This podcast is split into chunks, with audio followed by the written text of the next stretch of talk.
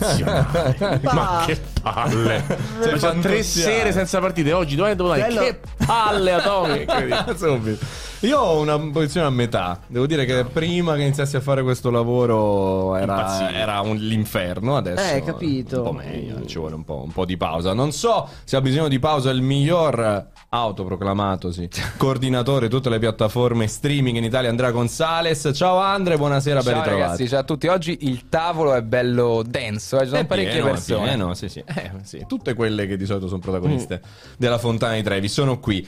Anche oggi avremo tantissimi temi, vedo che in chat siete già tantissimi. Ah, Ha funzionato subito il biasiniano che è stato accolto con, Beh, no, con grande gioia è dalla tipo, chat. tipo Fantosi. La pausa Eh, delle nazioni.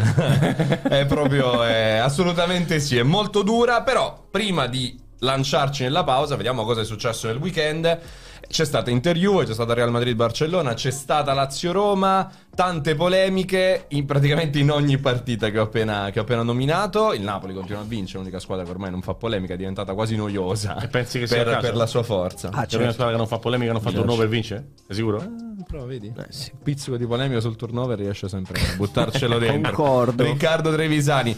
Partiamo da Lazio-Roma? Vogliamo partire da Lazio-Roma? Partiamo dove vuoi tu che Dai. sei il nostro Allora, conducatore. io partirei prima da Lazio-Roma, così facciamo una panoramica generale, perché oggi ho ascoltato un'intervista di Claudio Lotito su Radio, Radio Rai, dove raccontava soprattutto del post partita e raccontava il fatto che la cosa che l'aveva fatto, l'unica ro- roba che l'aveva fatto innervosire era il fatto che ci fosse un giocatore della Roma completamente nudo all'interno del corridoio dell'Olimpico a fare, a fare un po' di cacciara. Però in realtà, Ricky, c'è, stata, c'è stato tanto altro, no? tante polemiche, i Bagnets che continua ad essere un uomo negativo per quanto riguarda la Roma, in generale, però insomma... Quante ore ho per sviscerare? No, No. È, è stato il solito derby bruttarello degli ultimi, degli ultimi anni. Ok.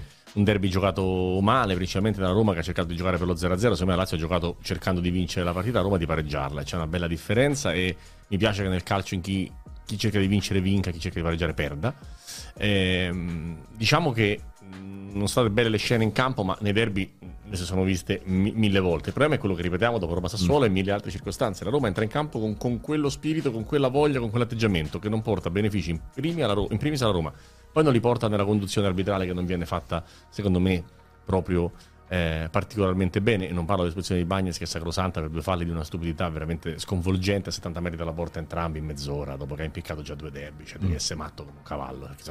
non, è, non è spiegabile quello che fa, che fa i Bagnets. Detto questo, i Bagnets per me è un giocatore forte. Per 36 partite, per due forse lo metterei in panchina anche se ci fosse un dislivello di 50 punti. Roma e Lazio comunque non gli farei giocare, non gli farei giocare il derby. Però il concetto è la Lazio, che in questo momento ha una rosa meno forte probabilmente dell'Inter, del Milan, della Juventus, della Roma, eccetera, eccetera, eccetera, è davanti, tolta la Juventus che con 15 punti sarebbe seconda, è davanti a tutte le altre. E questo secondo me è da scrivere sicuramente al modo di giocare e al lavoro di Sarri e che probabilmente sta facendo in campionato meno errori degli altri, così come ne ha fatti di più nella gestione delle, delle coppe. Chiudo sul derby dicendo che beh, Scaramucci, Lotito, Mourinho, eh, ce le possiamo aspettare conoscendo i, i personaggi e, e capisco che se l'unica cosa che ha dato fastidio all'udito perché non c'è stata la partita, nel senso che la Roma non ha proprio quasi mai superato la metà campo e quindi è normale che non abbia avuto problemi di nessuna natura. La Roma giocando così non va lontano, una cosa è farlo a San Sebastian con due gol di vantaggio, una cosa è farlo al derby partendo da 0-0. Normalmente come il calcio pretende, chi gioca per fare 0-0 non dovrebbe vincere. Sì, la Roma ha anche, l'abbiamo detto anche questo alt- altre volte, ha mh, secondo me sopravvaluta la tenuta nervosa di molti suoi giocatori perché Mourinho che è un maestro nella- nei mind games, in tutto questo preparare le partite, poi però eh, deve affidarsi a giocatori che non hanno una tenuta nervosa tra- straordinaria, specialmente giocando ogni tre giorni.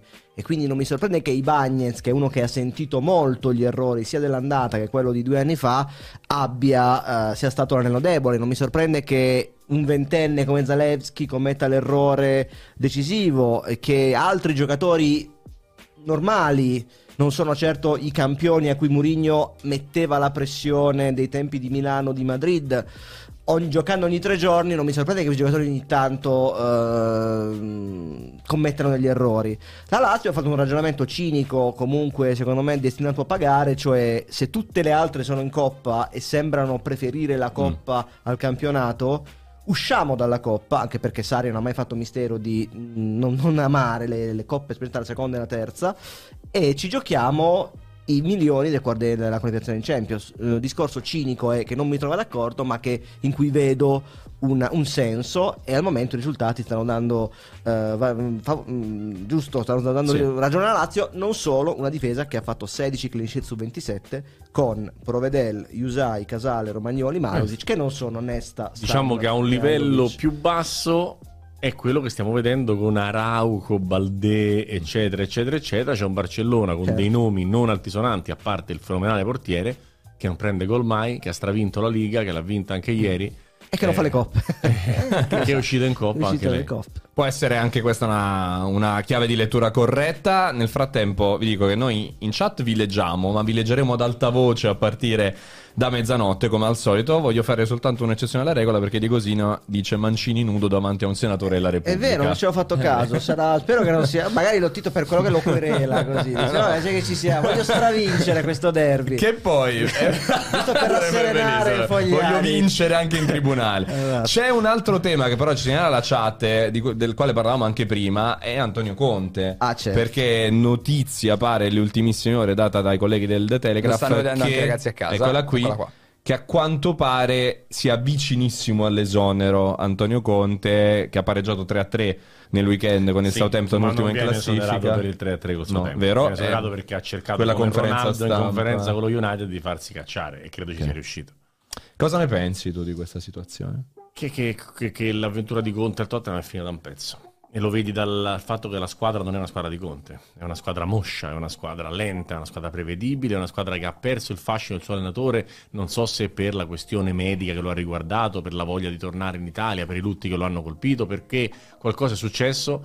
eh, Conte ha perso, diciamo, che è, quello che è il suo appeal sulla, sulla squadra e secondo me anche la squadra e la società l'hanno perso nei suoi confronti. Quindi è un matrimonio che che è finito e che è finito forse addirittura prima delle abitudini di, di Conte con, con le squadre che non sono mai particolarmente Solo un lunghe. biennio, no? Più o Sì. meno biennale. Io, poi. io penso, io penso che Conte tornerà in Italia. Francamente, con lo stipendio che ha, non riesco a immaginare dove. Sì, Conte dovrà sicuramente ridursi lo stipendio. Mi sembra di capire che non voglia rimanere in Inghilterra, lo ha detto più volte, vuole tornare in Italia, quindi l'Italia offre 4-5, squ- anche meno forse, che sono senza, come dire, Inter, Juve, Milan e Roma. Non penso che il Napoli vada a cambiare, a meno che, ma non credo, di sicuro Conte non va... Anche se Spalletti a ere- non, ha, non ha rinnovato. Però non ancora, va no? Conte a ereditare il Napoli Spalletti, non mi sembra uno vo- con la vocazione del suicidio.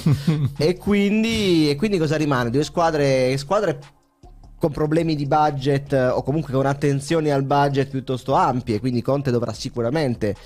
Poi attenzione, io non voglio, anzi Conte sicuramente manifestato in questa stagione dei malesseri che vanno oltre il calcio. Mhm. E lo si vede al di là del problema fisico di salute che ha avuto, anche nell'espressione, anche in quella che aveva a bordo campo con le due partite col Milan, anche in questo sfogo da chi davvero non ne può più di- del Tottenham o anche di qualcosa in più, o anche del mestiere dell'allenatore, perché do- alla fine le carriere finiscono. Conte è stato, e lo ha detto tante volte, ha, ha- ha- ha studiato molto il lavoro di Arrigo Sacchi, lo ha sempre citato come uno dei suoi maggiori eh, Maestri. maestri. Sacchi ha avuto una carriera molto breve perché è stata frenata da problemi anche di stress. Sì, è vero. Il Assolutamente. Conte mi sembra uno che viva le situazioni di lavoro sempre in maniera molto carica, ma l'ha sempre fatto, e che non avendo più un'età giovanissima, avendo comunque si tolto anche le soddisfazioni, o scende un po' consapevolmente di livello, Mhm. quindi senza andare a lottare per lo scudetto, a fare campagne acquisti faraoniche, oppure secondo me è Col arrivato... Tottenham non l'aveva già fatto un po', secondo te? Sì, però tutti pensavamo che il Tottenham si sarebbe inserito, Mm. quantomeno, poi in realtà non è stato così. O che comunque avrebbe fatto un campionato di vertice.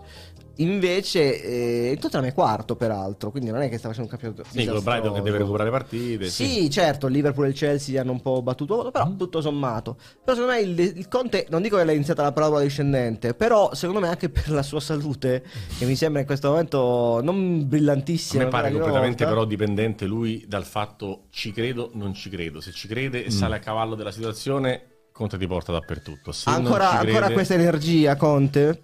Ce n'ha sicuramente meno di prima perché comunque sono 15 anni che, che fa questo mestiere, però insomma io credo che lui ce l'abbia e se crede in quello che fa, mh, continua, continua ad averla. Poi è chiaro che si è imborghesito, tra virgolette, cioè ha meno fame di quando ha, ha cominciato. Io l'ho, l'ho- l'ho visto una volta sfidare dei tifosi in macchina, eravamo in macchina, avevamo fatto una telecronaca e mm, vennero dei tifosi a insultarlo.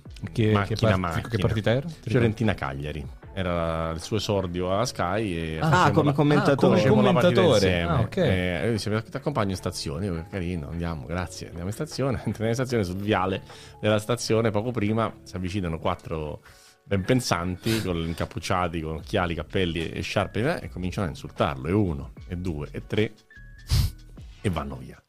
Vedo che lui accelera e li segue. Ah, il moto erano tipo. No, no, erano in macchina. Ah, in macchina. Macchina contro macchina e io ho detto subito, mister, Io scendo non contare qua." su di me. Non mi ha fatta botta in vita mia, non comincerò oggi, sei uno contro quattro. Tiello presente, se sei questo vai pure. Eh, Carlo Revisano in due metri per, Prendi per 90 kg, chili. sì, no, no, Eh, no. E, mm, Giustamente, pacifista. L'ha inseguiti e alla fine sono scappati, cioè nel senso sono, non si sono Certo. fermati loro, nel senso Però lui era questo pronto. Conte. Io, io- io ho questa immagine di Conte, cioè immagine di Conte combattente in campo, combattente in panchina, combattente fuori dal campo per strada anche a, a Firenze. Io ho una, una stima infinita, anche perché secondo me, per quel poco che l'ho conosciuto in qualche cena, in quella partita, eccetera, eccetera, il Conte, diciamo, intervistato post partita o comunque il Conte pubblico è molto molto diverso dal Conte privato, vero. molto più piacevole, molto più grazioso, molto più simpatico, molto più tutto. Quando lo vedo parlare e lamentarsi dell'Inter che non ha l'organico, la Juve che il ristorante a 100 euro, il Tottenham che fa schifo ai cani, eh, insomma, è meno simpatico. eh. Io ho grande simpatia, ma mi rendo conto che chi non ha la fortuna di averlo vissuto dietro le quinte possa non avere simpatia. Sì, viene un po', un po' travisato, no? Anche, anche nel- è, tras- è trasfigurato anche forse un po' nel volto, nelle, nelle È un attore che ha voluto fisiche. costruirsi questo personaggio, anche andando un po' oltre quasi la- il buon senso. Cioè, ci sono alc- alcune volte Conte ha preso delle posizioni contro Mm. le sue società sinceramente difficili, anche perché non è che lo fa eh, Mm. gratis. No. Quindi certe volte si è, si è un po' andato. Quando si lamentava dell'Inter con quella rosa era, era- era surreale, cioè proprio surreale. Io il discorso sulla Juve lo capivo anche, poi dopo è arrivato Allegri a smentirlo perché ha fatto finale di Champions l'anno dopo, quindi è chiaro che è tutto molto sempre relativo, però il pensiero è che già nel 2014, fatti tre anni con la Juventus, un po' di eh, abitudine al caviale e, e meno al pane e salame ci fosse, perché perché comunque hai preso una squadra settima che non poteva proprio arrivare la Juve all'epoca. E l'hai portata dove l'hai portata. Io capisco la voglia di investimenti ulteriori di migliorare la rosa però è proprio il tuo famoso che poi è diventato 3-5-2 ma quando era il 4-2-4 era, era lui l'arma in più era la sua tattica l'arma in più no? E, e quindi è come se dicessi non riesco più a dare qualcosa a questa squadra compratemi i giocatori che è quello che fanno tutti gli allenatori. Si parte da tattici e si arriva a gestori. Lo fanno tutti. Ancelotti è partito senza trequartisti è finito a giocare con tutti i numeri 10 e a gesti- a gestire le squadre. Tutti partono.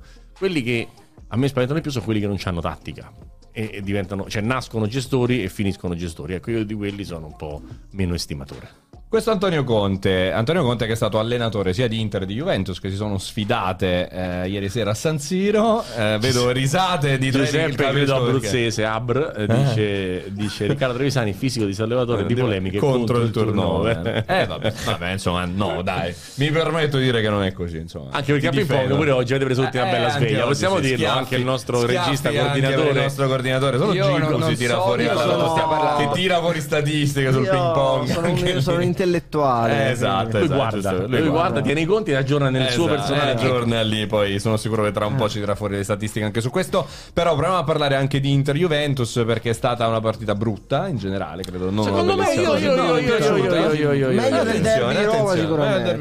Eh. Io, allegriano di ferro, ti dico che ieri ho apprezzato la Juve, l'atteggiamento della Juve, la Ok. partita della Juve, mi è piaciuta la Juve, mi è piaciuta proprio la Juve e sono convinto, sono convinto che quando abbiamo visto dei terrificanti Cremonese Juve, degli obbrobriosi Maccabi Haifa Juve, eccetera, eccetera, quando si diceva "Ah, però non c'è Pogba, non c'è Di Maria, non c'è Chiesa, manca Tizio e manca Caio". E ieri non c'era Pogba, non c'era Di Maria, non c'era Chiesa, mancava Tizio e mancava Caio. C'erano in campo De Sciglio, Gatti, Sule, eccetera, eccetera, eccetera.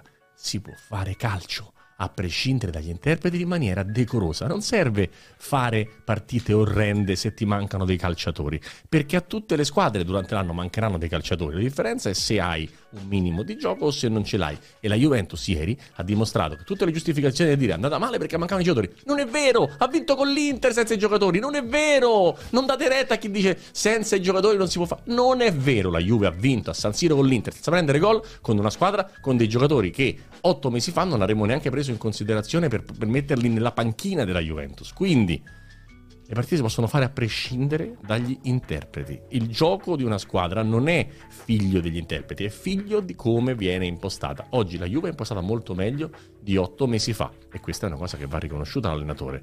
Io non ce l'ho tanto con l'allenatore, ce l'ho con quelli che difendono a prescindere. La Juventus ieri era senza quelli che vengono sempre nominati nelle difficoltà, eh, mancavano Pogba Chiesa di Maria, pure ieri. E ha vinto 1-0 giocando un'ottima partita contro una pessima Inter sì, ha vinto col gol che poi abbiamo scoperto grazie a Graziano Cesari a pressing a luna di notte che c'era il tocco di mano di Vlaovic. Bene, è un errore? Sì. Chi se ne frega? Cioè la partita dura 98, 99, 100 minuti, non dura lo spazio del tocco di mano forse di Rabiot o del tocco di mano sicuro di Vlaovic. Ci sono 99 minuti di partita e ci sono 27 giornate nelle quali l'Inter ha perso 9 partite. Non me ne frega niente se era mano o meno l'Inter ha dei grossi problemi e non dipendono dalla mano di Rabiot, dalla mano di Vlaovic o dalla mano di Dio, dipendono dalla mano di Zaghi. Mi è piaciuto. Parleremo anche È di così, questo tra è così. pochissimo le sentenze. È così, così. Sì, Allegri è nel momento più Cosa difficile. è stato Inter Juventus? Nel momento più difficile della sua stagione, Allegri si aggrappava alle essenze. Ricordo un pre-Milan Juve in cui disse: Vorrei vedere le altre Senza squadre con avere 5 cinque Poi il sì. Milan giocò con Pobega, Krunic eh, e asfaltò, brutta parola, dominò la Juventus. Ieri la Juve ha, ha- fatto quello che fanno le squadre migliori di Allegri, anche la Juve dei, dei- dei suoi migliori anni. Cioè, mancano 3-4 titolari, non, non importa. Il telaio è talmente solido che Perfetto. anche se metto persino Sule per Di Maria o comunque De Sciglio per Quadrado, Gatti per Alexandro, la squadra è affidabile lo stesso e fa il suo in tutte le fasi, difensiva, offensiva, contro una squadra come l'Inter in questo momento è totalmente eh, grigia, triste. E, e ieri si è visto, ieri la- anche l'atteggiamento delle due panchine. Mi dicevano che ieri, durante il secondo tempo, in cui c'è stata insomma, molta tensione, alla fine le due panchine erano all'opposto. Per un Inzaghi fermo, eh, immobile, sempre un po', po' cupo, Allegri ha fatto uno show durante la partita. La- mi Ci dicevano, sono anche stili parlava diversi, però, no? con i giocatori della Sì. panchina, con Perin, con Rugani e commentava col sorriso sulle labbra. La partita, eh, lì avrebbe dovuto fare lo scavetto, Tizio. Lì Caio Sì, avrebbe poi, dovuto. Diciamo che non ha tenuto questa serenità Poi d'animo. via, per- è è, andato via Faceva parte- all'87esimo. Faceva Eh. parte dello show. Ok. Era, era un- un- è stato un Allegri totalmente coinvolto Sì. nella dimensione, l'atmosfera di un Inter Juve, al contrario di Inzaghi. Ne parleremo a mezzanotte ovviamente Sì. di tutto quello che ci scrivono, però devo dire, Soppi Burger sostiene, perdonatemi, ma che ha fatto di diverso al solito la Juve, ha segnato un gol di dubbia regolarità e ha amministrato il vantaggio. No. La Juventus ieri era in campo, ripartiva con 4-5 giocatori, dava senso di pericolosità, ha avuto nel secondo tempo delle azioni per fare ancora gol, è stata una squadra molto credibile. Quella di Cremona, quella di Haifa, quella di tante partite dell'anno non è stata una squadra credibile. Qualcuno ci chiede di Fagioli, non l'ho volontariamente Aspettiamo, nominato aspettiamo, perché ci aspettiamo. sarà una parte apposta su Fagioli Dedicata prossimamente, nel prossimo futuro di questa trasmissione. Concludo dicendo: Immediato. il problema di, di Allegri sono state, oltre alle brutte prestazioni della Juve nella stagione, le dichiarazioni di quest'anno. Tu hai citato giustamente la lamentela degli infortuni. Poi ieri ha detto: Io non parlo mai di arbitri, ha parlato di Juve Salernitana in ogni conferenza stampa. Giustamente è un errore vergognoso quello di Juve Salernitana, ma ne ha parlato. Non ci può dire ieri che non ne ha parlato. E concludo dicendo a proposito di Salernitana che c'è stato il ritorno di Salernitana a Juve 40 giorni fa. Allegri parlava di salvezza. E oggi si bea giustamente di essere secondo. Quindi c'è qualcosa che non va perché in 40 giorni non passi dalla salvezza al, al secondo posto. Cioè, o è vera una cosa o è vera l'altra. Invece mi sembra che Allegri intanto dica quello che gli viene in mente senza pensare a quello che ha detto il giorno prima. Questo, È un po' secondo me, parte del suo, della sua indole. di- Però non ci, non ci rompete le scatole se ve lo facciamo notare. Capisco che non siete abituati, ma se non ci rompete le scatole se Certo. ve lo facciamo notare. Ecco. Secondo me Allegri lo sa bene. Allegri, tutto L'impressione è che lo faccia un po' Lo fa apposta, po', no? l'ha sempre fa. Anche la polemica dopo Ma, Juve ma fa- è facile farlo apposta quando c'hai poi un quindicino di persone che cercano di spiegare una realtà virtuale in base a quello che dici. Senza dubbio, capito? È più, è più dubbio, facile. però- è più facile. Però insomma è anche effettivamente parte del, un po' del personaggio Allegri provare a volte anche a montare le polemiche, Sì, forse sì, solo per, fa- per il gusto di farlo, no? eh, sì, lui ha- sottolinea spesso la sua natura livornese di, sì, eh, davvero? di, di- così, di- di uomo che cerca, non dico la polemica, però il fuoco così, Sì. accendere qualche... eh, però Le chiacchiere, le porte via il esatto, vento, gli piace, fare, gli piace anche parlare Però di calcio. ecco, a proposito di questo, Mm. anche l'altro giorno un'altra dichiarazione non aveva nessun senso. Ha detto: "Ah, nel calcio le chiacchiere stanno a zero, conta solo chi vince e noi stiamo facendo un ottimo campionato perché siamo secondi. Eh, ma se conta chi ma vince, sì, se secondo sì. non conta. Cioè, nella stessa frase, capito? Io dico solo magari ecco, comunicare meglio, un pochino di comunicazione. Disse anche 2023 che ha sempre avuto il miglior attacco nel campionato. E non è vero, non è vero. Appunto, Vabbè, poi- rientra in questa- questo ragionamento secondo me un Ci po'... sta, ci sta, ci Poteva sta. andare bene nel 98, nel 2023 non va più bene perché c'è Pastore Eh, e altri, esatto, altri che- personaggi che, che scrivono numeri. Ti, che ti dà un secondo di vantaggio e poi ti, ti smentisce immediatamente. Hai visto che ha giocato Samardzic? Ah, e quindi l'Udinese casualmente ha fatto tre gol. Ma pensa, vogliamo, vogliamo valutare le altre volte. così. eh. Vogliamo valutare le altre volte che l'Udinese ha fatto più di due gol in questo campionato. Dunque, aspetta, cito a memoria. Cito a memoria. Dunque, Udinese Inter 3 a 1. Samardzic. Punteggio, no, Samardzic no titolare. Entra. Infatti l'Inter va in vantaggio. Sull'1-1 è Poi entra sull'1-1 e l'Udinese fa 2-1 e 3-1 con Ok. Samardzic in campo. Poi l'Udinese va a Sassuolo, credo la settimana successiva. E Samardzic arriva in panchina. Entra forse addirittura sull'1-0 Confermo, per il Sassuolo. confermo. E l'Udinese fa tre gol in mezz'ora, di cui uno lo fa Samardzic. Confermo. Confermi? Bene. Poi c'è stata la partita di ieri Sì. e ce n'è stata un'altra. Con la Roma. Con Roma in cui ne ha fatti 4 e Samardzic era titolare. Infatti, per farne 4 devi metterlo titolare, mentre altre per farne 3 puoi anche metterlo dalla panchina. Ma perché non metterlo sempre titolare? Questa è la domanda che ci facciamo a distanza di due settimane dal famoso scandalo del- della lettera e della polemica su Samardzic, che poi ha portato a 86 minuti di success e 4 minuti di Samardzic. Ma la cosa che devo dire, perché qui siamo in un Vabbè. posto molto onesto, almeno mh, penso di poter parlare per tutti e tre. È proprio un tipo di trasmissione in cui ci piace dire le cose come stanno. Success col Milan ha fatto una grandissima Ha giocato partita. benissimo. Sono d'accordo. Ed è arrivato a 1700 minuti con 0 gol. No, perché È, è vero, du- due verità. ha Due fatto una verità. grandissima partita. E chi dice, perché ci devo dire anche che Ibra ha fatto una grande partita con, con- con l'Udinese, non ha fatto una grande partita. Ibra ha, fatto un- ha tirato un secondo bel rigore, non un bel primo, una bella punizione. Ibra gioca da fermo, inevitabile come tutti i giocatori di 40 anni.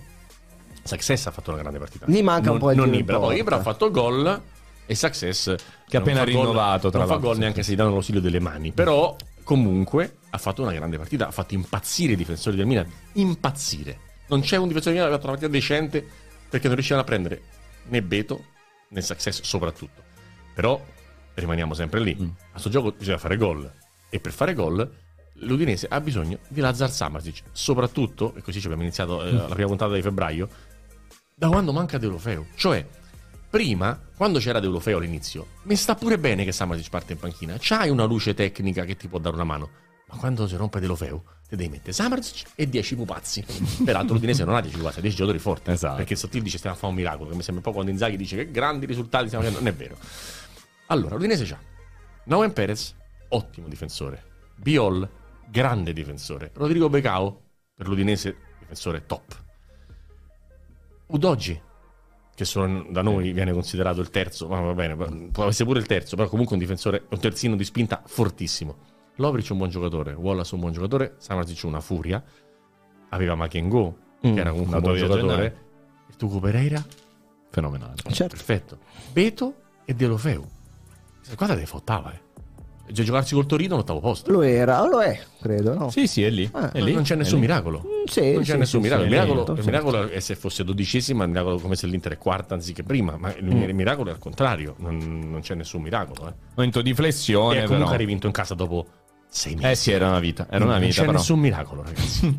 Grande partita. Poi mh, parleremo anche del Milan. Non so se vuoi anticipare già qualcosa Ma, di, di eh, come hai visto questo Milan. È un Milan che secondo me ha, ha nella sua indole il, il lasciar perdere il campionato. Questa squadra Mm. chiaramente non ha niente a che vedere con le grandi squadre del passato che mollavano il campionato perché avevano anche un po' la spocchia di dire tanto noi siamo una squadra d'Europa. Questa non penso arrivino già a fare questi ragionamenti. Però è un fatto che il Milan, molto più anche dell'Inter e della Juventus, storicamente abbia, quando vede l'Europa e la vede a livello di quarti di finale, inizia... Oggi leggevo una frase di Sarri che diceva a Napoli, quando nel 2016-17, quando uscimmo dalla Champions a Donetsk a novembre, mi arrabbiai con i giocatori che mi dissero mister lo sappiamo però dobbiamo vogliamo concentrarci sul campionato. Cioè ci sono squadre che evidentemente già a novembre in quel caso scelgono. Il Milan che ha due anni fa fatto un risultato storico tra virgolette tornando in Champions. L'anno scorso ha vinto lo scudetto. Quest'anno ha dei- il gru- gruppo lo stesso non ha in questo momento non ha più la testa per lottare perché crede come l'Inter che tanto quarto ci si arriva questo è un gravissimo errore Gravissimo. ovviamente. È come quando giochi per pareggiare e perdi. Quando giochi per far quarto E questo sesto. comprende in pieno eh, le responsabilità sono in pieno di Stefano Pioli. Però, secondo me, in, in Champions mi spiegate perché questa difesa colabrodo, la terza peggior difesa del 2023, in Champions non ha preso gol nelle ultime quattro partite. Zagabria, Salisburgo, Tottenham 1, Tottenham 2. Perché cambia la testa? Quindi Questo va- quello che vale anche per la Roma. Che in Coppa fa partite una meglio dell'altra, parte il San Sebastian e, E in non- campionato ne fa una peggio e dell'altra. tranne una non ci sono squadre in questo momento in Italia che sappiano gestire. Forse un po' la Juve. Secondo me ci sono due fattori. Il primo è che il Napoli ti fa sentire brutto e sporco. E quindi entri in campo che i tuoi problemi diventano giganteschi problemi. E il secondo è che quello che tu dici del Milan che ha staccato, secondo me è successo in un momento specifico. Il gol di Tammy Abraham a Milan-Roma. Certo, che Nel hai momento- capito che lì lo scudetto era Lì andato. non prendi più il Napoli e, e- e lottare per il quarto posto dopo aver lottato per il primo è come decidere che vabbè, sono sempre in Polinesia e posso andare a Fregene in vacanza capito? e quindi è la stessa cosa Sì, no? Anche se Ibra poi a fine partita ha fatto una dichiarazione un po' particolare, no? ha detto bella. quasi che la vittoria dello scudetto ha quasi fatto saltare Allora, le se tappe tu no? sommi- al Milan per Sì. una squadra che forse non era neanche pronta ancora se a tu vivere una cosa del sommi genere. Sandro Tonali post Atalanta di Milan Mm, mm, in mm, cui dice o ci danno uno schiaffo o non ci svegliamo a Ibrahimovic avrai la misura di una squadra che ha vinto lo scudetto non essendo pronta a farlo e quando non sei pronto a farlo lo scudetto te lo danno lo stesso. Ma come comportarti le 38 gare successive non te lo dice nessuno se non Ibrahimovic e pochi altri e tu devi essere in grado di farlo. Cioè era tutto vero quando parlava Ibrahimovic sabato sera era tutto vero quando entri in campo da campione d'Italia con lo scudetto sul petto le squadre te se magnano detto in Il Milan quest'anno ha stabilito un record che però è sintomatico della sua stagione, cioè la squadra campione d'Italia in carica che ha preso il primo gol più velocemente, dopo 80 secondi della prima partita, contro l'Udinese, gol Come di no. Becao a San Siro Come del no. calcio d'angolo, schema che si è riproposto più volte in Il questa classico stagione. gol di Becao contro il Milan. Esatto, e da allora, anche perché Pioli non è un allenatore di polso, non è il sergente che ti ribalta lo spogliatoio, ma non è mai stato, Mm.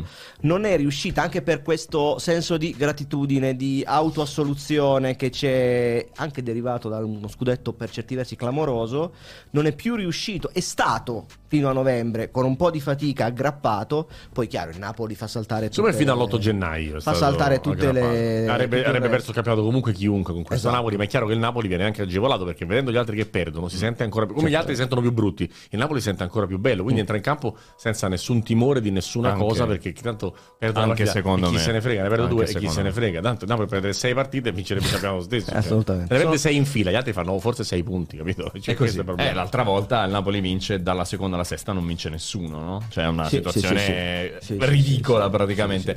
Ma direi che possiamo partire con le sentenze, perché vedevo Andrea Gonzalez che si stava rilassando un po' troppo. È il momento di far No, lavorare eh, anche sta- lui, di sta giustificare. riposando, sta riposando perché poverino. dopo questo 9-21 11-21 12-21 Aspetta, Ricky, guarda, ti faccio fare la, la prima, la prima sentenza. Tu guarda, mi raccomando, il monitor. Sì. Soltanto un secondo, arriviamo. Ecco, guarda, leggila pure tu. Questo, questo- questo cioè, però, esatto. Umorismo autoreferenziale. No, autoreferenziale, uso privato su- mezzo Ma- pubblico. Ma la domanda è, lui ha ragione perché l'ha sbagliato. fatti 21 punti, solo che l'ha fatti in due partite. Ma Eh, il giusto, problema giusto è- così, insomma, poi nessuno ha detto che deve farle tutti insieme. No, Gonzale, ti va di lavorare davvero oppure Sì, no? a proposito di lavorare, vi ricordo ragazzi, siete tantissimi a seguirci, davvero numeri, numeri molto, che ci rendono molto molto contenti. Ecco. Grazie. E mi raccomando, quindi seguiteci, iscrivetevi e, e tutto quanto perché è fondamentale per portare avanti eh, il, il canale. A questo punto, però, la sigla, direi, se sei d'accordo Nando, con le sentenze di Riccardo Trevisani. Ecco la Pronti. sigla.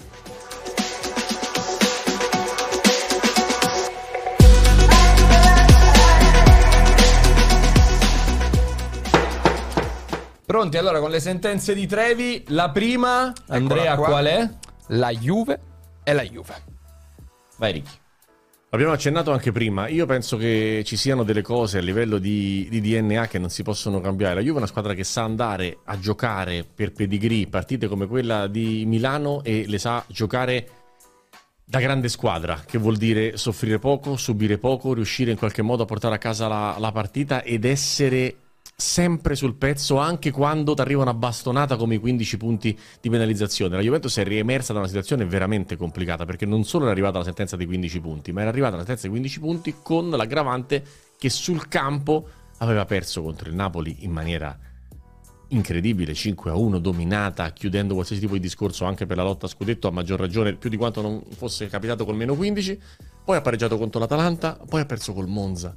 Cioè tutto un, un, un momento che avrebbe ammazzato chiunque, non la Juventus, perché la Juventus è capace di essere sempre presente anche nelle situazioni di maggiore difficoltà. Questo soprattutto in, in campionato, perché in Champions non è successo, però in campionato è così è riuscita a fare quelle otto vittorie consecutive in un momento in cui giocava molto peggio di oggi, è riuscita a portare a casa dei risultati importanti ed è riuscita a vincere la partita di ieri, secondo me, proprio da grande squadra.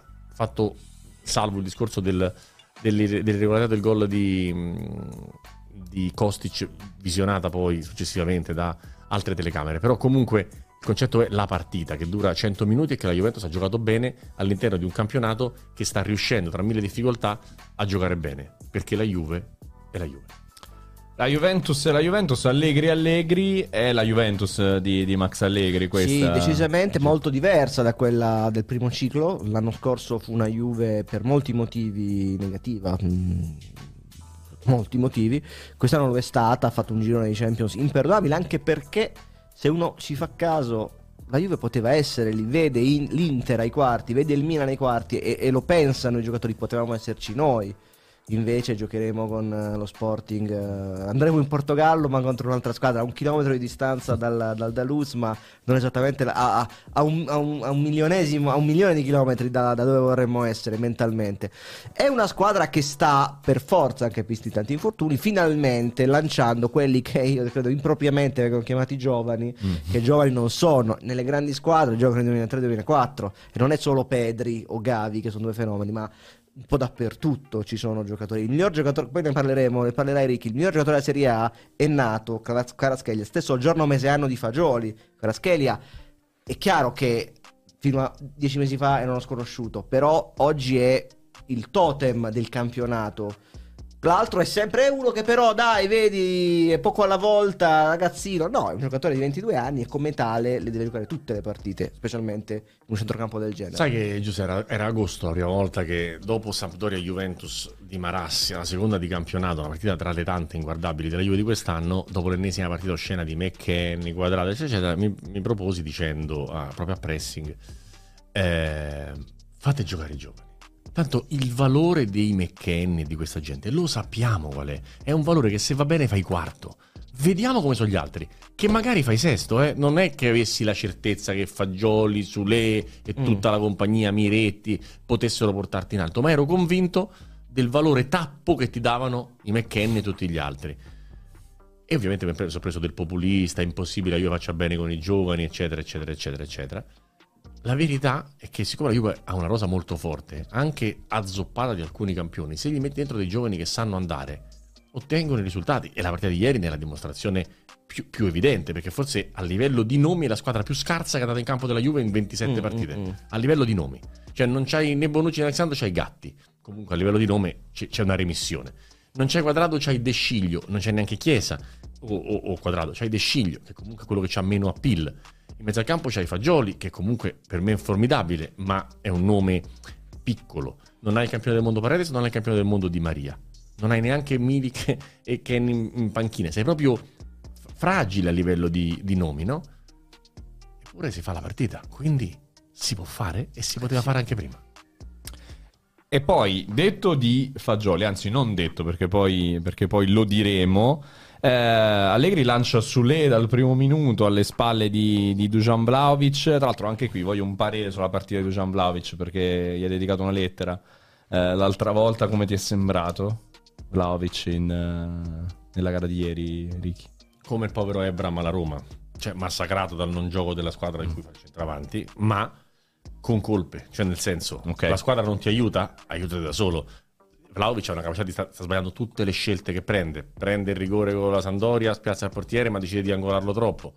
Ieri nel contropiede in cui dà la palla a Chiesa che mette per Locatelli, avendola sul sinistro, deve mettere a lui a Locatelli e mandare al bar i difensori dell'Inter e mettere Locatelli solo davanti a Onanna. Cioè non, non, non prende mai la scelta, la scelta migliore in questo momento perché non è sereno, perché non è tranquillo e quindi evidentemente è una cosa che, che, che, che patisce, come la patisce Ebram, che addirittura ha anche il grande aiuto dell'allenatore, che è un po' come Vlaovic con Ken, gli, gli preferisce Belotti e quindi gli, gli- azzoppa pure quelle poche certezze che, che- che aveva. Quindi sono centravanti non aiutati dal loro allenatore, ma non si aiutano neanche, neanche da soli, su questo, su questo ho pochi dubbi. C'è qualcuno, eh, adesso è passato, dice Sì. è normale che ha ragione Allegri, tutti vengono valutati dai risultati, ogni settimana cambiate idea. A me francamente non mi pare, eh. proprio non, non mi pare assolutamente. La- la- l'idea che se tu c'hai il possesso palla e ti rimporta 10 volte è più facile fare bene che se non c'hai possesso palla e ti rimporta una volta, io ce l'ho per tutta la vita e ce l'avrò da qui a quando mi spegnerò, anche spero più lontano possibile, ma è una cosa che penso e penserò sempre. Poi si può vincere anche in altri modi, non è che c'è una scienza per vincere a calcio, ma che se tu sei pericoloso e fai quello che ha fatto la Lazio con la Roma, piuttosto che quello che ha fatto la Roma con la Lazio, è più facile che se sei la Lazio vinci, secondo me. Poi si può vincere anche in un'altra maniera. L'anno scorso la Roma ha vinto 3-0 il derby di, di ritorno proprio di questo periodo, proprio oggi, anzi oggi un anno fa. Però gioca una gara molto diversa da quella di, di ieri sera. Gioca una gara aggressiva, gioca una gara eh, attenta, ma gioca una gara non aspettando di fare 0-0. Partì in vantaggio e- e- e mangiò il campo. Questa è una cosa che per esempio manca tantissimo alla Roma, secondo me. Spesso entra in campo e aspetta la partita. Ma che aspetti? Gioca.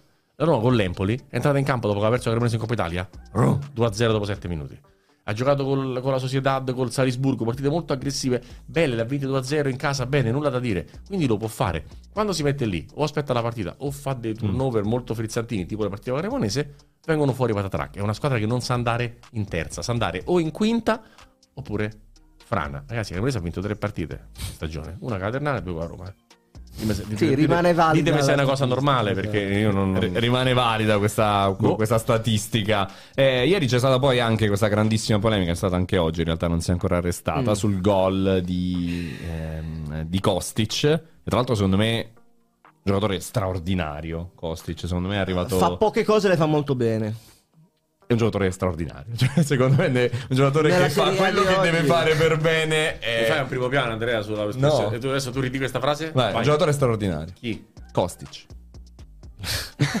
non ti piace? Secondo No. me è perfetto per fare quello che fa. Oh, Eh, vabbè, tra eh. essere perfetto e fare quello che fa ed essere straordinario, cioè se devi buttare giù il muro, prendi un muratore che fa col martello così Ok. lo- e, e col, col piccone e lo, tira, e lo tira giù. Ma non è che è straordinario, Ok. è utile. Va bene, utile ci sta, però secondo me nella, Cioè, se nel crossi- fare quel ruolo lì è Se eccezionale. tu crossi 50 volte Sì. e fai un assist, la media è un assist ogni 50 cross. Sì. È diverso da quando crossa Di Maria, è No, diverso è, da quando vero, è crossa vero, è vero, Mare non ha eh, quei piedi lì, ha dei numeri pazzeschi comunque, no? Anche fanta, fantacalcisticamente. Ecco, che fantacalcio è utile, che alla Juventus sia utile, benissimo. Se poi tu mi dici che nella Juventus che vuole tornare a vincere il campionato e passare il giro di Champions, Kostic è straordinario, mette dei guanti che litigamo. No, per contratto. è un buon, diciamo, gio- è un buon giocatore, buono per l'Eintracht Francoforte, Ok. buonissimo per la Juventus di questo livello, cioè che vede la vetta a 20 punti, Ok. che esce al girone di Champions League.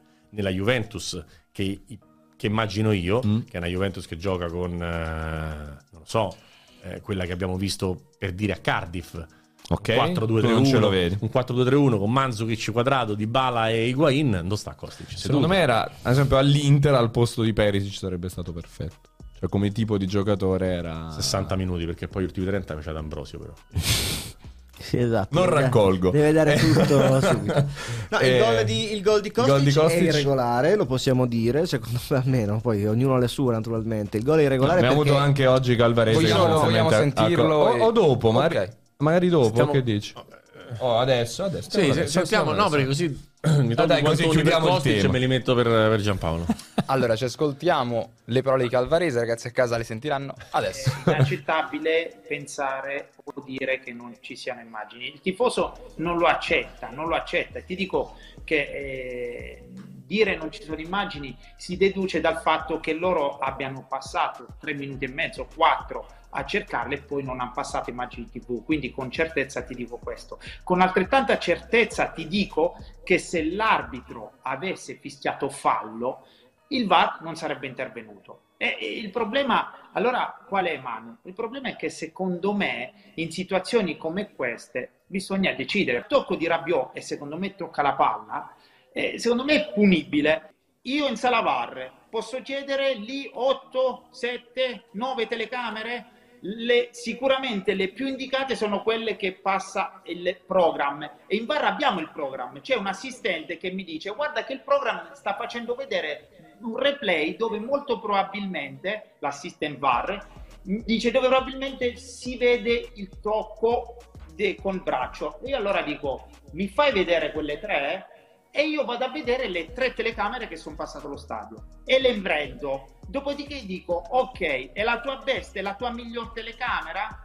Sì o no? Oppure hai una telecamera che mi fa vedere che c'è luce? No, e allora va bene questa. Questa a me basta, perché se non c'è un'altra telecamera, eh, devo usare quella. Non è che ogni volta su un episodio possa avere otto telecamere buone per dimostrarmi che c'è un tocco allora non sarebbe un episodio difficile. Ok, allora. Io sono abbastanza no. d'accordo. No, su questo passaggio sicuramente. Su questo passaggio sicuramente. Cioè, è chiaro che la telecamera, intanto non è che si può fare 10 minuti su ogni episodio per trovare la telecamera buona, deve essere una cosa fatta con molta rapidità, con molta efficacia, ma, ma non lentamente. Ieri è stato fatto un capolavoro, in 3 minuti e 53 è stata presa la decisione sbagliata, cioè è eccezionale. Però quello che dico io è che sentivo pardon, il discorso di Giampaolo che diceva la mano di Rabiot comunque è punibile. Io non sono assolutamente d'accordo. Per me la mano di Rabiot non è assolutamente punibile, intanto perché non si capisce. Cioè, per dire, ieri eravamo al tavolo a pressing, eravamo in sei e quattro avevano un'idea e due un'altra. Eh, già, già, qua, già, discuterne. Qua al tavolo okay. Giampaolo dice una cosa, io ne dico un'altra, non so voi mm. come la pensiate, se Rabiot è mano o meno, ma comunque... Per me sembra... sì, ma capisco il tuo ragionamento. Ok, perfetto. Quindi, dal punto di vista del cioè, io faccio un altro discorso. Cioè, se Rabiot fa quel tocco in area di rigore, danno rigore? Mai nella vita. Mai nella vita. Allora, dimmi perché è buono per, non è buono per dare un rigore, ma è buono per annullare un gol. Che è sempre poi alla fine l'esercizio. Cercare di capire se si può fare gol o meno. Detto questo, lo sfioro di Rabiot porta la palla addosso a Vlaovic. Non c'è nessun vantaggio per Rabiot nello sfiorare eventualmente quella palla o nel toccarla. La palla sbatte su Vlaovic e rimane per terra. Quindi il tocco decisivo, casomai, è il braccio di Vlaovic, che non conta perché è assolutamente involontario con le braccia raccolte qui. Quindi per me fino a qua è tutto buono. Il gol della Juve è buono. C'è il problema che Graziano Cesari a mezzanotte e 47 di ieri ci ha tirato fuori l'immagine in cui si vede che Vlaovic porta avanti il pallone non con qua, ma proprio con qua. Non ce l'ho come Vlaovic muscoloso, ma c'è un bicipite piuttosto impegnativo che porta avanti la palla e fa diventare il gol chiaramente irregolare. Però, al di là del fatto che sia irregolare, e per me è pacifico questo, e quindi non sono neanche d'accordo con Rocchi con le dichiarazioni folli di oggi, io credo che la cosa importante sia capire che non è la moviola in campo, cioè il VAR, quando fanno così, lo devono fare forse una volta a partita. È successo un episodio grave in cui l'arbitro ha sbagliato, il VAR se ne è accorto, è visibile in 10 secondi, tutti quelli che stanno qua dentro e tutti quelli dello stadio lo capiscono e lo abbiamo chiarito. Se no, se ogni sbraccettata, tocchetto, cosina, quello e quell'altro diventa il processo del grande Aldo Biscardi del lunedì sera. Ma non è questo. La VAR o il VAR deve essere uno strumento chiaro. L'hanno messo perché Henry ha fatto un gol che ha buttato fuori l'Irlanda dai mondiali. Non si può fare il gol di stoppando la palla con la mano. Così come non si può spingere direttamente la palla in porta con la mano, così come ci devono essere cose chiare, visibili. Dai fallo dal limite, invece è dentro l'area, rigore. C'è fuori gioco? Perfetto, il fuorigioco automatico ti avvisa di questo. Basta, se no, su ogni episodio possiamo discutere se questa spinta per me è da rigore, per me è da rigore, questo così, quell'altro così. Non si è vista perché ero in primo piano. Ci allarghi un attimo, Andre? Aspetta che mi... E questa eh, spinta mi qua... sono piazzato. Eh, questa, però, però l'abito dal campo l'ha vista in un modo, e Mazzoleni al VAR l'ha vista in un'altra, e Topo Gigi a casa l'ha vista in un'altra ancora, e tutti parlano. Se invece tu sei chiaro chiaro. Cioè, il rigore che viene dato se l'arbitro non l'ha visto deve essere un rigore da 10, deve essere un assassino in area di rigore, deve essere un calcio in bocca, deve essere una cosa grave, grave. Se no, stiamo a fare le pulci al lavoro degli arbitri e perdiamo un sacco di tempo, come è successo ieri sera, per prendere pure la decisione sbagliata. Per me è molto grave che i famosi 3 minuti e 53 di, ass- di attesa abbiano portato a non valutare l'episodio realmente ah, irregolare. Perché su Rabiot, ripeto, abbiamo decisioni diverse, ma capisco il dibattito e quindi ci può stare non andare non, non prende da Cioè, quello. la visione diversa fa Vlahovic- finire il discorso del VAR. e Finisce. Torno al discorso di Calvarese perché lui dice il program stava mandando le immagini e l'assistant VAR doveva dire a, a Mazzoleni la, TV la diretta televisiva, il programma è ciò che va in onda in tv per chi non, non conoscesse, a 26.44, quando ho preso il cronometraggio di Inter Juve, mostra quel replay di Vlaovic che poi Cesari riprende a mezzanotte e 40. Luca Marelli, che è il moviolista, tra virgolette, di Dazon, me- me- dice anche una mezza frase, dice ci sarebbe anche da controllare questo controllo di Vlaovic. Che, po- che poi è quello a cui fa riferimento Barella in realtà subito in Certo. Barella, che è la cosa su cui mi voglio Barella concentrare da- io. Perché da- detto che Mazzoleni è al 500 errore da quando fa il VAR. E non solo. Ok, però diciamo, limitiamoci agli ultimi anni de- de- del VAR. Diciamo questo. Perché Inter Juve deve arbitrare Doveri e non Chiffi? Perché Doveri ha la capacità, la sensibilità, la svegliezza di capire quello a cui si riferisce Barella dal campo. Chiffi non sa neanche dove sta girato. A Chiffi permette delle cose in campo, spintoni, proteste. Lautaro gli è montato due volte sopra durante la partita, proprio addosso di fisico. Può succedere questa cosa qua. Non può succedere. Non può succedere. Devono volare gialli e rossi, che è un piacere. Invece non succede. Perché l'arbitro non ha idea di quello che sta facendo. Mentre se ci fosse stato un arbitro che può arbitrare quella partita, cioè Doveri, cioè Orsato, cioè arbitri più capaci. Poi ha sbagliato pure Orsato qualche anno fa. Ma tu metti mano, metti in mano la partita all'arbitro migliore. Poi dopo ci pensiamo se ha arbitrato bene o male. Perché se arbitra un arbitro bravo è più facile che l'arbitri bene. Se arbitra un arbitro meno bravo è più facile che l'arbitri meno bene. La roba di Barella che dice Nando è determinante. È determinante. Un mio amico da casa mi ha segnalato real time questa cosa di Barella su Vlaovic che a me per esempio che ero concentrato su Rabiot era sfuggita. E faccio pure il telecronista non, è che dice, "Eh, non, me ne accorgo delle cose le guardo per mestiere. Ma ha detto guarda che c'è Barella che prende sta per quella cosa di Vlaovic poi io l'ho fatta guardare l'ho guardata eccetera eccetera e non mi sembrava fallo di mano. Poi è uscito Cesari e è, è finito il discorso. Però per dire questo in campo un arbitro sveglio, quella roba di Barella in quel momento La la, suggerisce- percepisce. e la suggerisce al la percepisce. Gli dice date un occhio pure a quell'altro a sto punto, visto che ci siete magari. E chiudo un'ultima cosa, 6-3-53 di gestione così disastrosa del momento VAR perché l'abbiamo Che però a. Rocchi è piaciuta, no? Diciamolo. Ecco, se il giorno dopo, con 24 ore di tempo per, eh, come dire, sviluppare una linea di difensiva, la, ciò che, la cosa migliore che riesce a dire Rocchi a mezzo Gazzetta dello Sport, che non sono nemmeno i virgolettati testuali, ma sono riporta, eh, ripo- report Pare dello che- Sport, dice mi è piaciuta l'interpretazione del fallo, eh, del fallo di Rabiot senza nemmeno citare Vlaovic che è il vero fallo di mano è un disastro comunicativo. Come un secondo disastro comunicativo visto che Inter Juve per definizione la partita del sospetto della- della- del complotto eccetera dire che non è prevista la divulgazione dei 3 minuti 50 di conversazione VAR Mm. perché questo al tifoso eh, malmostoso, al tifoso prevenuto, fa l'equazione molto semplice di dire ah c'è qualcosa che vogliono nascondere. E questa cosa non è permissibile dopo tutto questo tempo a un mondo arbitrale italiano, perché all'estero le cose sono molto più trasparenti, almeno sulla comunicazione arbitrale, che continuano Bravo. a incistarsi su questa cosa che gli arbitri non devono parlare, non devono comunicare, non devono dare spiegazioni e poi quando c'è qualcosa di Sì, poi parlano alle iene comunque. per- peraltro per 4 minuti e non è la prima volta nemmeno in questa stagione che succede, Esatto. ogni volta il silenzio autorizza il complotto. Che strano la- la all'estero sono un po' più liberi di noi a mostrare le cose vocali. Perché quando parlano gli arbitri, ed è capitato Orsato andò in tv a dire che ti fa Vicenza due anni fa ed era una roba che non si poteva sentire perché lui arbitrava le partite di Serie B che vedevano coinvolte le squadre, le- i rivali del Vicenza nella lotta alla retrocessione. Quindi disse io sono un ultra del Vicenza, disse.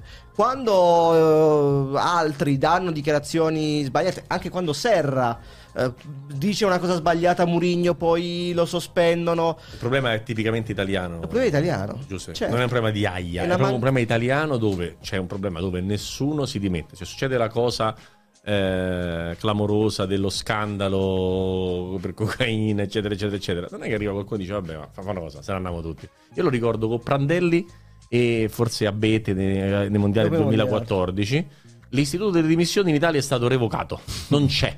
Non se ne alza mai uno e dice scusate ho fatto una figura di merda me Nel ne vado. calcio Non poi. esiste, Succede. non succede mai, non sbaglia mai nessuno. È sparita questa cosa. Non sbaglia ricordo mai, ne- non funziona. Nessuno molla. nazionale tra l'altro. Nessuno, nessuno molla. è incre- i- due giorni dopo Italia-Macedonia c'era, però abbiamo vinto l'europeo. Vabbè, dai, seconda sentenza perché siamo rimasti No. tantissimo. No?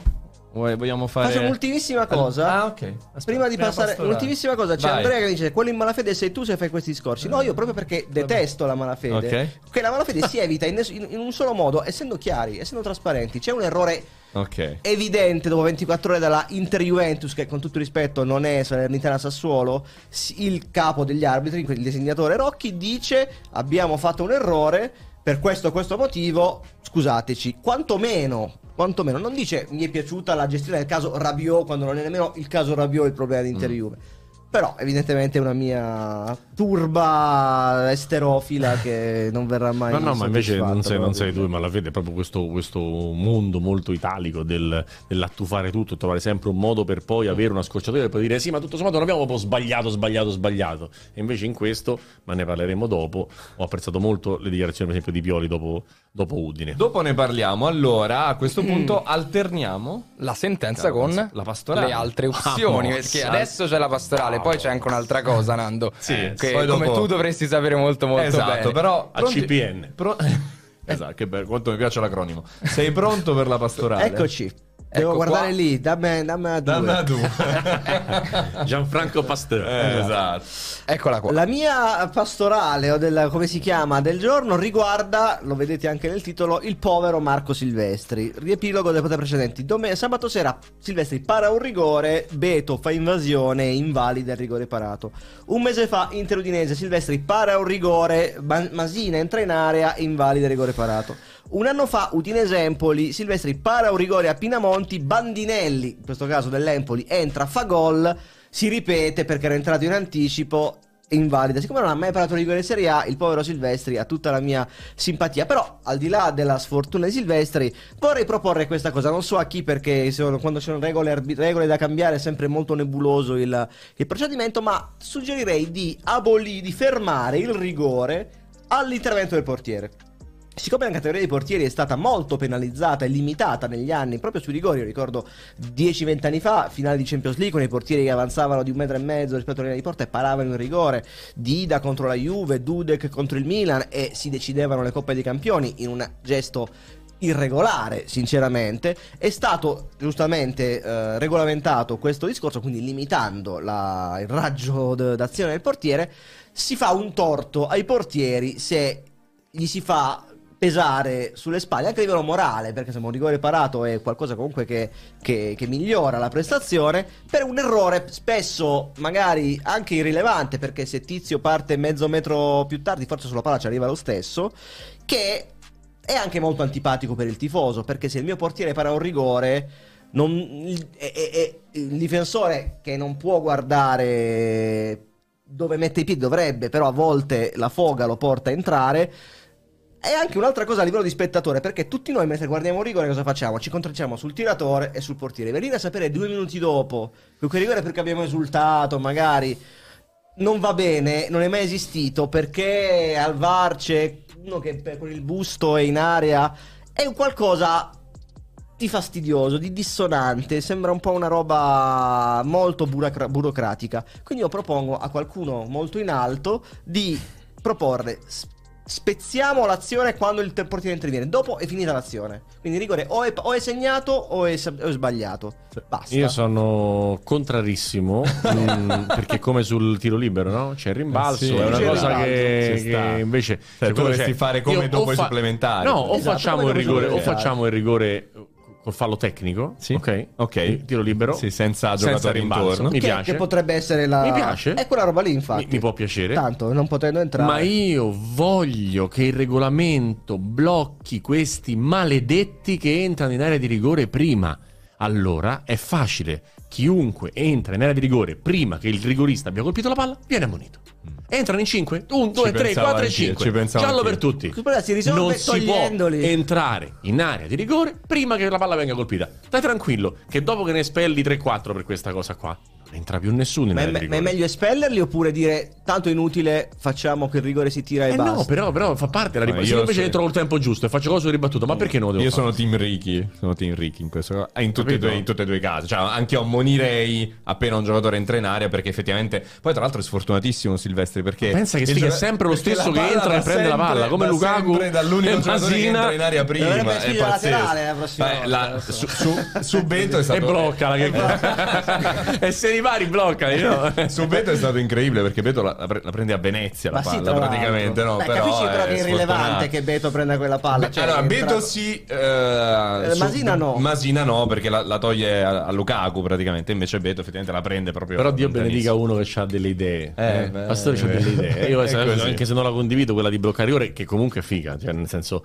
magari possiamo fare rigori di due tipi: rigore Ma più guarda. severo, qui non c'ha ribattuta, il rigore meno severo. poi sai quante polemiche. Se ci ah, fosse- questo rigore tipo Eh? uno tipo Allora, se ci fosse un Cronache Leaks, secondo me Silvestri un messaggino a Pastore l'ha mandato e gli ha detto fai Perché- qualcosa. perché per Silvestri favore." è della storia della il Serie A. povero Silvestri Oh, ha aveva parato dato i rigori. e hanno fatto sto- ripetere tre volte. Nella storia della Serie A, Silvestri è il portiere che ha segnato, che ha subito più rigori senza mai pararne uno. 20, quanti sono? 23. L'anno scorso Udinese Inter. Palo, Palo, parato. Lautaro, tocca la palla, rimette in gioco Lautaro che fa gol sulla Esatto. È anche molto sfortunato. Anche molto Esatto, sfortunato. esatto. Però 0 su 23, poverino. Forse è per questo che non lo chiama Mancini. Eh sì, forse è per andiamo ai rigori. Però ai rigori finali non so, non, non c'è l'invasione. quindi C'è una magari- bella fascia di portieri, diciamo una seconda fascia bella di portieri, Falcone, lo stesso Montipò. Silvestri, Eh, Montipò. Vicario. Ieri secondo me Montipò sul secondo di Gabbiadini sbaglia.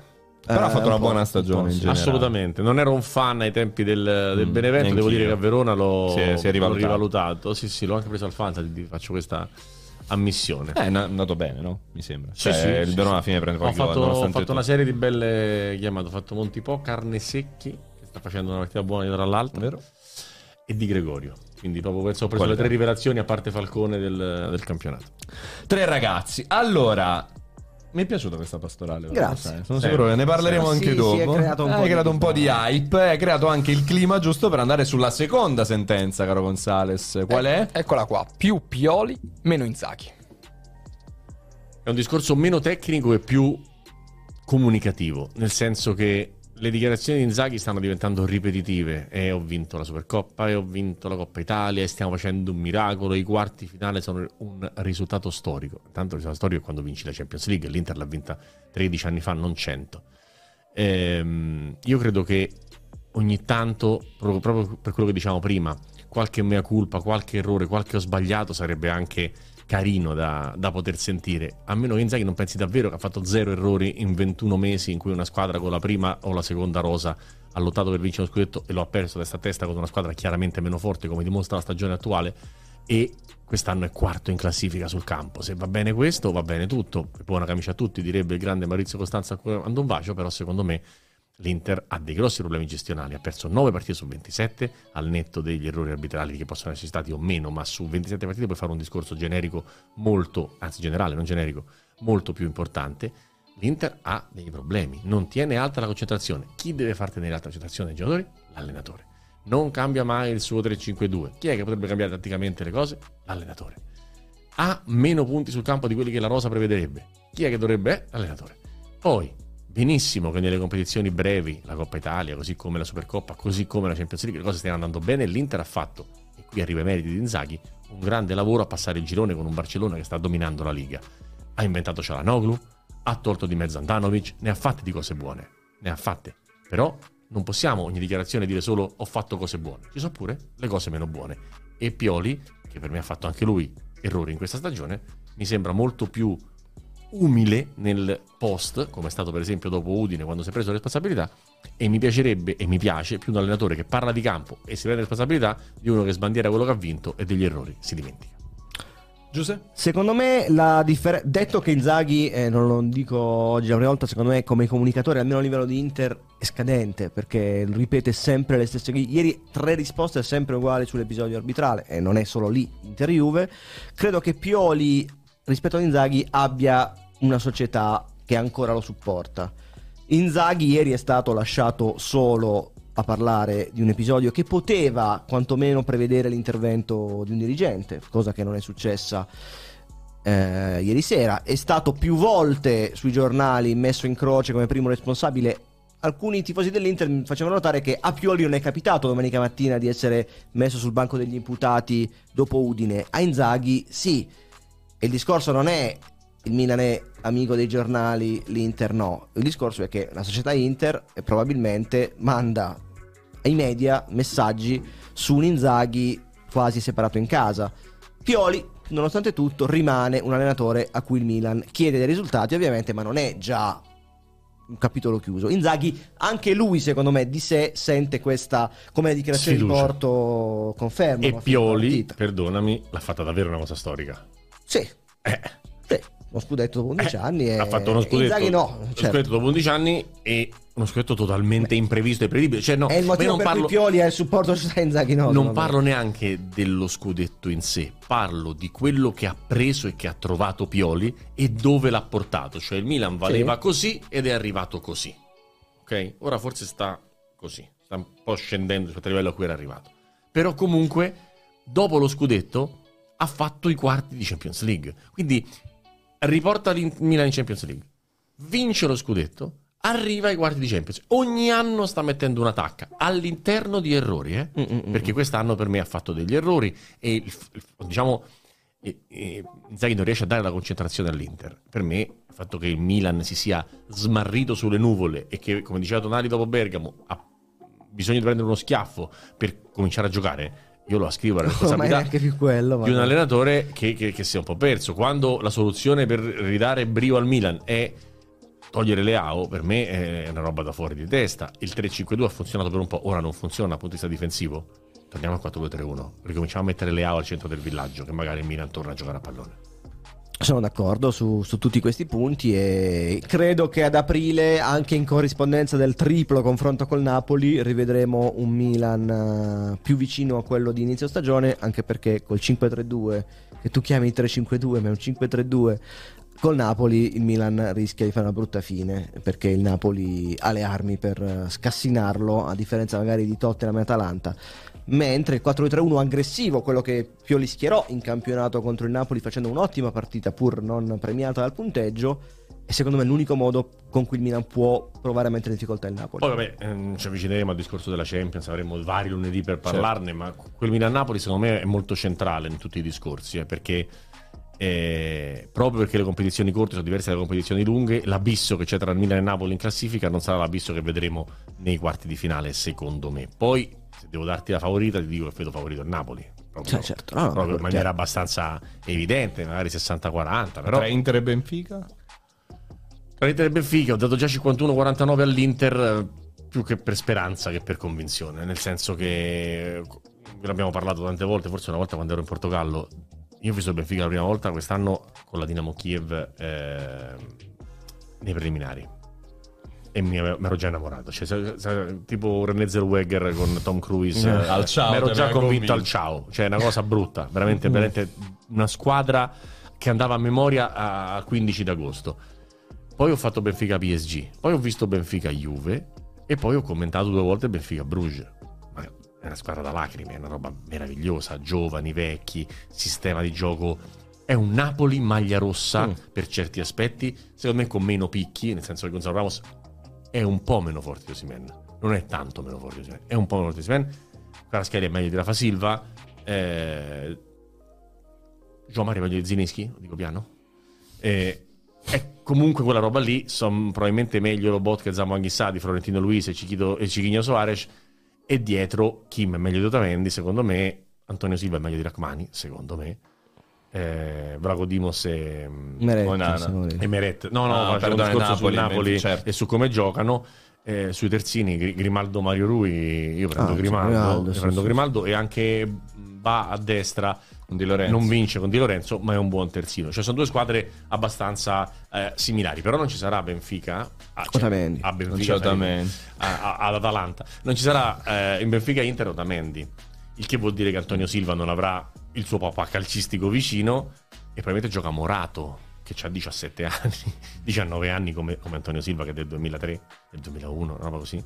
Sono due ragazzini, due ragazzini contro Diego Lautaro e, Lau- e Lukaku, spero Diego e, Luta- e- e Lautaro Martinez, eh, per cui sarebbe diciamo, auspicabile che l'Inter da Lisbona uscisse viva. Viva vuol dire X2, ovviamente meglio 2, ma che non perdesse a Lisbona. Cioè, senza Otamendi mi aspetto che l'Inter faccia gol, che Mm. finisca con 1-1, meglio 1-2, eh, e poi a San Siro possa giocare con maggiore, diciamo, serenità quando tornerà eh, Otamendi. Se l'Inter perde a Lisbona senza Otamendi, secondo me, sono... Diciamo amari, Eh. molto, molto amari. Concludo su, visto che abbiamo nominato l'Inter in questa situazione e ho nominato Geco su una cosa che ho diciamo, preparato, ho studiato ieri, ho fatto un po' la pastorale pure io eh, e i numeri sono peggiori nel senso di quello che pensavo. Io pensavo che, che l'Inter non fosse Geco dipendente nel senso che potesse farne a meno anche con un Lukaku non in grande spolvero come quello che stiamo vedendo. Cioè, ormai quando Lukaku gioca da 6, hai visto come ha giocato Lukaku? No.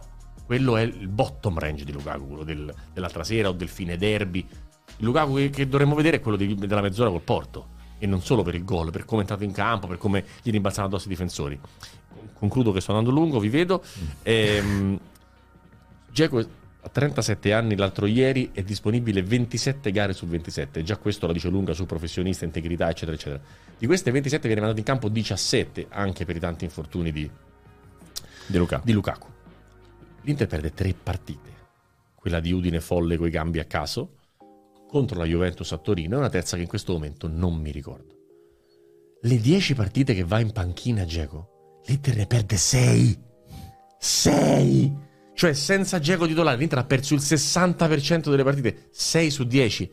Sono rimasto io che pensavo che ne so, ne avesse perse Con lo Spezia forse l'altra partita che ha perso. No, ha giocato Dzeko- Lukaku. Dzeko non era titolare. Non era titolare però Dzeko. Non era Esatto. titolare. No, lui diceva quelle Io titolari. le tre in cui ho perso Ah, Udine. ragione, Ah, la Roma. La Roma. Inter Roma. Inter Roma, è vero. Inter. Roma, Inter Roma. Quindi Roma, Juventus e, e- e Udinese. nel derby giocò Correa titolare, Lautaro Correa a settembre. Mm, Sì, perché Dzeko è entrato e ha Pensa che idea, Lautaro Correa. Eh, Anche prima, pensa che era Lautaro Correa? No, dico, dico tre, tre partite e, e le altre, a parte il derby che cita Giuseppe, le altre 6 su 10 non hai perse con la Juve, con la Roma e con l'Udinese. L'hai perse con Bologna, l'hai perse con lo Spezia, l'hai capito? Non solo hai perso 6 partite su 10, ma l'hai perse contro le squadre, a parte il Milan, che giocano nell'altra colonna. Io penso sempre che si giochi in 11, che sia uno sport di squadra, ma poi ci sono i numeri, eh. Mm, E, e- e i numeri, come giustamente giudichiamo le cose sui risultati, i numeri sono importanti. E, e lo dico adesso che Geco non sta facendo il suo miglior bimestre e va più piano di due mesi fa, perché secondo me per, per recuperare Lukaku è mandato fuori palla Geco, ma questo è un altro problema che metto nella gestione di Inzaghi. Mm, ma comunque, secondo me, Geco più stanco o Geco meno sprint, che comunque fa 6 km e 2 al primo tempo di Porto Inter. 6 km e 2 a 37 anni, sono tanti, perché la media è 12 e mezzo, sono quelli che fa Brozovic o, o Cialanoglu. Ehm, secondo me con quel tipo di giocatore, anche se va un po' più piano, visto come sta Lukaku, devi fare molta attenzione a metterlo, a metterlo in panchina. E concludo, se Lautaro è rimasto con la testa al rigore che gli ha preso Drongoschi, può uscire anche Lautaro. A Porto ha giocato meglio Lukaku di Lautaro. Scusami, meglio Geco di Lautaro. Ed è entrato Lukaku per Geco. Ieri ha giocato meglio Lukaku di Lautaro. Ed è entrato Geco tardi per Per Lukaku. Lukaku. Ogni tanto non si deve badare al nome e alla carriera, ma a come sono le prestazioni.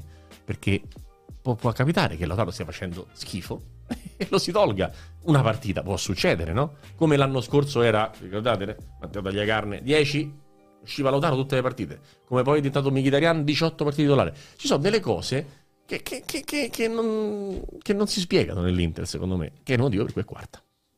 Andiamo avanti. Abbiamo parlato tanto dell'Inter. Andre D. Sì? No, stavo, no, no, stavo ascoltando quello che diceva Ricky. L'unica cosa che, che- che avrei voluto aggiungere è che mi sembra che l'Inter avesse ritrovato brio, punti, risultati quando non c'era Brozovic, quando non c'era Lukaku. Adesso per rimetterli in condizione. Come sono d'accordo con te, Gonzalez. Inserirli è stato, è stato quasi deleterio alla fine per, per l'Inter in questo Diciamo momento. che era giusto provare a reinserirli, ma per reinserirli hai perso un po' di contatto con eh, il, il rendimento del centrocampo e sicuramente perso Geco come, come continuità e quindi non è stata una buona operazione. Poi un giorno parleremo anche di Aslani, ma va bene, non è il momento. È rimasto al gol sbagliato a Barcellona. Concludo dicendo che ieri è uscito il migliore in campo che era Barella, Ah, per sì, motivi sì. completamente incomprensibili. L'unico Per completare l'opera. porta, L'unico l'unico che era vivo in una squadra di non vivi era Barella, che come il ci fa motivo- segno Gonsalves con una manina, era Ammonito. ammonito. Al 63esimo che è il minuto regolare. del- regolare per la sostituzione. La domanda vera è: ma quindi se Barella, Barella rimane in campo e al 77esimo viene espulso, chi se ne frega? Eh? Non abbiamo imparato con Darmian. ammonito, chi se ne frega. Bravo, non abbiamo imparato con Darmian che, che può succedere che uno ammonito resti in campo e faccia una buona partita a Ah, torto. certo. Pensavo Ah, di averlo certo. imparato Ah, quattro certo. giorni fa, invece niente. Ragazzi, prossima, prossima sentenza e ultima. No, ho sbagliato. Come facciamo parla prima- Hai ragione. Ah, parla- sì, NP. Ho sbagliato, ho sbagliato. Ogni Facciamo tanto, prima tanto Ambedi come parla Nando. Lo ammetto, la CPN. Che cosa vuol dire? Vuol dire la come parla CPN, Nando. la Eccolo qua. CPN perché non c'entrava nel titolo, quindi abbiamo scelto questo. Sembra che parlava sempre udinese, eh, non ci siamo messi d'accordo però io e Giuseppe Pastore perché n- nella rubrica di oggi io vorrei aprire un attimo questo tema, è quello legato a Destiny Udoge e del perché Roberto Mancini non lo chiami in nazionale. Cioè io è una domanda che faccio a voi, una domanda che faccio alla chat, una domanda che faccio a chi ci segue e al tavolo. Come mai questo ragazzo che è giovanissimo, 20 anni, è stato già acquistato al Tottenham e quindi andrà a giocare nel campionato più forte al mondo. Non riesca a meritare la convocazione in una nazionale che nel momento in cui eh, viene meno Di Marco, quindi magari si può dire ok, lì siamo coperti, sono Di Marco, Spinazzola, viene meno Di Marco, viene chiamato addirittura Emerson Palmieri, che io oggi ho scoperto giocare nel West Ham, cioè nel senso l'avevo completamente rimosso. Eh, però se non segui il calcio. Eh, magari è colpa mia, magari è colpa mia, magari è colpa mia, assolutamente. però mi chiedo come faccia un giocatore del genere, che comunque ha fatto 23 presenze, 3 gol, 3 assist, con il Milan è stato forse il migliore in campo, un giocatore secondo me completo e che comunque ha un futuro in una nazionale che si pone come obiettivo quello di dare spazio ai ragazzi del futuro, perché oggi Mancini ha detto che chiama Pafundi e poi tutti gli altri. no? Quando scrive la lista, il primo è Pafundi, che è il 17enne giocatore dell'Udinese che non ha praticamente mai giocato in Serie A e l'abbiamo visto solo in primavera, per chi l'ha visto. Eh, non ci sia spazio per un, per un ragazzo così. È vero che magari Udoge è perfetto per un- una squadra che gioca a 5, l'Italia gioca a 4. A volte. Non, non la trovo comunque una scelta giusta quella di te- tenere fuori da una nazionale che deve ripartire, che deve rinnovarsi, un giocatore così. Semplicemente non me lo spiego Sì. e chiedo a voi come mai. Se mi permetti, non sono buoni a 4 manco Di Marco e Spinazzola. È vero, perché Secondo Di me- Marco e Spinazzola giocano anche loro a 5. Sono meglio tutti e due, non sono buoni nel senso sono Sì. migliori in un 3-5-2 e un 3-4-3 piuttosto che in una difesa a 4. Detto questo, con Di Marco e Spinazzola che stanno bene, metto Udoggi in Under 21 perché l'Under 21 sta giocando per andare all'Europeo e per diciamo prepararsi a vincere un obiettivo. Ma nel futuro per me Destino Udoggi è l'esterno titolare dell'Italia e per parecchio, Anche secondo me. parecchio Anche tempo. secondo me. Anche e, secondo e- me. e te lo dice uno innamorato delle galoppate di Spinazzola e innamoratissimo del sinistro di Di Marco però nella completezza del giocatore, quando noi diciamo i giocatori hanno un motore, no? Ecco, il motore di Odoggi è un motore da Premier League e infatti ha comprato la Premier League, non c'è, non c'è proprio dubbio. Ci sono giocatori, i, i Chiesa per infortunio, e Zaniolo per doppio infortunio, quei giocatori da, da- da- da calcio inglese, da Champions League, ce ne abbiamo pochi in Italia e se cominciamo ad avere pure noi qualche giocatore come Udoggi ci, ci farebbe tanto comodo perché io vedo sempre giocatori che scricchiano, che spalla a spalla cascano, che si fanno male in No, che- combinazione, perché- quindi Udoggi sì. per me ci deve andare. Ampio, ampio discorso a Zaccagni e poi lascio la parola a Giuseppe. Zaccagni ha fatto uno sbaglio e mi piace che l'allenatore metta delle regole, cazzi i giocatori, pretenda dei comportamenti perché la maglia azzurra, così come tifo le squadre italiane in Europa, figurati con l'Italia, cioè la maglia azzurra viene prima, quindi non è che uno può fare come gli pare, chiede un permesso perché gli sta per nascere un figlio, fa- cioè, mh, dipende dalle situazioni, poi non è che stava per nascere, stava per, nascere la cerimonia per cui si sapeva se era maschio o femmina, cioè, è No, beh, una situazione veramente grottesca. Grottesca. Lo chiami, lo chiudi in una stanza, gli dici la prossima volta che fai mezza cosa così, non è che non ti convoco per il prossimo raduno, non ti convoco mai più. Finché io sono allenatore te non vieni mai più in nazionale. Glielo spieghi, lo fai capire e lo rimetti a giocare. Ma in una squadra come l'Italia, che rumina calcio, che ha poco davanti, ma proprio poco, poco, poco, capisco che se giochi 3-5-2 fai fatica a metterlo Zaccagni e qualche 3-5-2 l'abbiamo fatto l'anno scorso. Ma nel 4-3 Zaccagni deve fare titolare. Deve fare il titolare. Zaccagni è molto forte. Molto. Il gol che fa ieri al derby è un gol straordinario. Non solo per la fuga, ma per come calcia alla Thierry Henry o alla Ronaldo Fenomeno, a destra giro sul secondo palo, di una chirurgia da bisturi. Zaccagni è molto molto forte e secondo me deve stare in nazionale. Ovviamente non è che sia molto forte, può fare come gli pare. Questo È Sì. pacifico. Aggiungo che il girone della nazionale non è facile. 5 posti, due qualificate. L'Italia è già certa eventualmente dei playoff, speriamo di no. Però c'è l'Inghilterra che incontreremo giovedì a Napoli. Ottima notizia oggi non c'è Rashford, quindi almeno una buona un, una infortunio anche l'Inghilterra. C'è l'Ucraina, l'Ucraina che è arrivata ai quarti all'ultimo europeo. C'è la Macedonia che non ha bisogno di presentazioni. E poi c'è Malta che incontreremo domenica. Io credo che Mancini non sappia al momento che squadra andrà in campo a Napoli. Non- è difficile con tutte queste assenze. Oggi sono tornati a casa Di Marco, Provedel, Chiesa. Lo seguirà, credo, forse, spero di no. E quindi oggi ha annunciato un ritorno al 4-3-3 probabilmente, quindi a maggior ragione sarebbe, servito Zaccagni.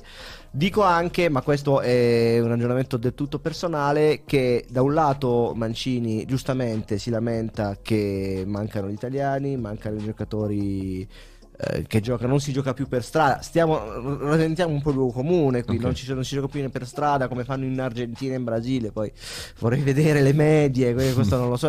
Mi sembra un po' discorsi. Non credo che Mancini sia lì con il- la media ore de- delle strade di Buenos Aires o di. Però vabbè, è un mio pensiero. Credo che.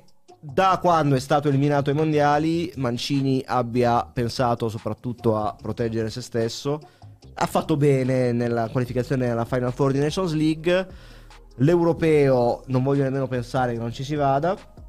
Perché ci andremo, dai, il regolamento è, è cioè, l'Ucra- cioè, ci arriviamo davanti all'Ucraina, voglio sperare. Però ecco, molte volte Mancini si trincera dietro ragionamenti populisti per eh, anche un po' per, eh, per dire guardate che devo fare, guardate che mi tocca fare. E- e in tutto e poi ho e secondo Poi gli me piace anche il colpo, il colpo da fenomenide di chiamare i Pafundi, Zaniolo, eccetera, eccetera. Aggiungo una cosa Mm. curiosa.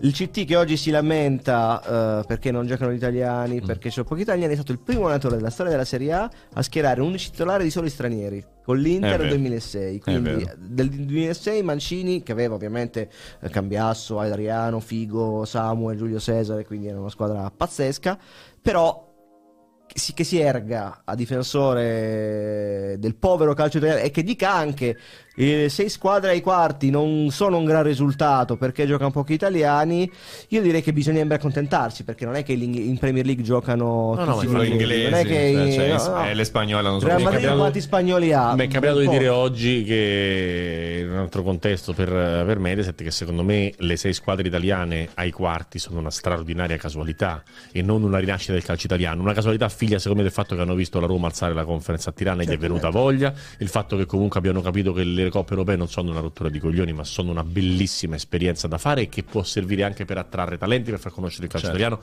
per poter comprare dei giocatori, poi se li compriamo come Caraschelia è meglio. E, e quindi è una cosa molto bella e le stiamo facendo meglio. Ma se tu mi dici, scommetteresti mezzo euro che tra un anno ci abbiamo sei squadre italiane ai quarti dalle tre coppe? Non scommetto manco mezzo euro. Se ne- io firmerei col sangue per averne tre. C'erano tra stati un anno. sorteggi fortunati Abbiamo avuto sorteggi scuratissimi dall'inizio, da subito, in tutte le situazioni. Sì, e sì. se si è toccato il botto venerdì con una roba che giuro che se l'avessi fatti io l'avrei fatti così. Avrei scelto la pallina per pallina con le semifinali in quel modo, proprio perfetti. Ehm, ma il calcio italiano ha bisogno di stadi, ha bisogno di regole, ha bisogno di diritti vendibili, ha bisogno di persone che, Eh, li, certo. che li- che li gestiscano bene, ha bisogno che non parlino sempre Calabria nel Milan, Darmian nell'Inter, De Sciglio nella Juve e di comunicare in maniera diversa perché in NBA all'intervallo delle finali parla LeBron James e da noi parla Calabria nel Milan, Darmian nell'Inter e De Sciglio nella Juve. E quindi bisogna che chi fa i contratti chieda che le società non abbiano potere decisionale. Chi, chi mette i soldi decide chi parla, le società non decidono niente, altrimenti le società ti pigliano per il culo, come fanno in Serie A da sempre. Da sempre Ecco. mandano a parlare prima dei big match. Oh, c'è stato prima del derby ha parlato ciao per il Milan. Ciao, che ancora al derby ancora doveva iniziare a giocare. Ma non scherzate, ragazzi, non scherzate. La gente paga gli abbonamenti, le televisioni pagano gli abbonamenti per sentire parlare Ibrahimovic. La l'intervista nel post di Ibrahimovic a Udine è una meraviglia. E questo dovrebbe essere.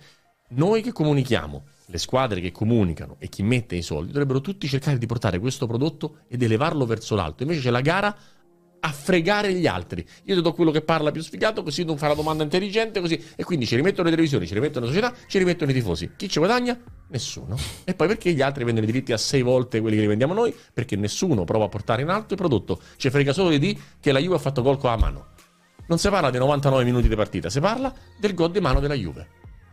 Peraltro, di quello sbagliato. Tutti a dire che è mano di Rabiot. Quello Invece è è- mano di Vlahovic, Eh, capito? È colpo di genio. Nelle capre, porca miseria. Un popolo di capre. Vogliamo educarci? Vogliamo imparare? Dai. Forzales, e dai. Educati. Eh, prendi decisioni Impara, cavolo. cioè, Impara, impara soprattutto a lanciare la terza sentenza, che siamo in ritardissimo come al solito, ma ci sta, ci sta. Terza sentenza, qual è? Eccola qua, a proposito di, di calcio italiano e di altri, di altri calci un pochino più, più avanti rispetto al nostro, De Zerbi, oltre l'immaginazione.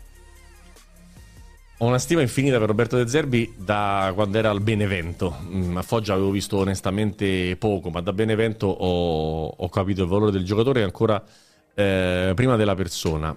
De Zerbi va al Brighton e arriva in una situazione in cui ha tutto da perdere. Va in un calcio che non conosce, a parlare una lingua che non conosce e che stava comunque studiando e a trovarsi in una situazione in cui il Brighton, stava overperformando ed era in piena zona Champions League dopo 5-6 partite nelle quali aveva giocato contro nessuno.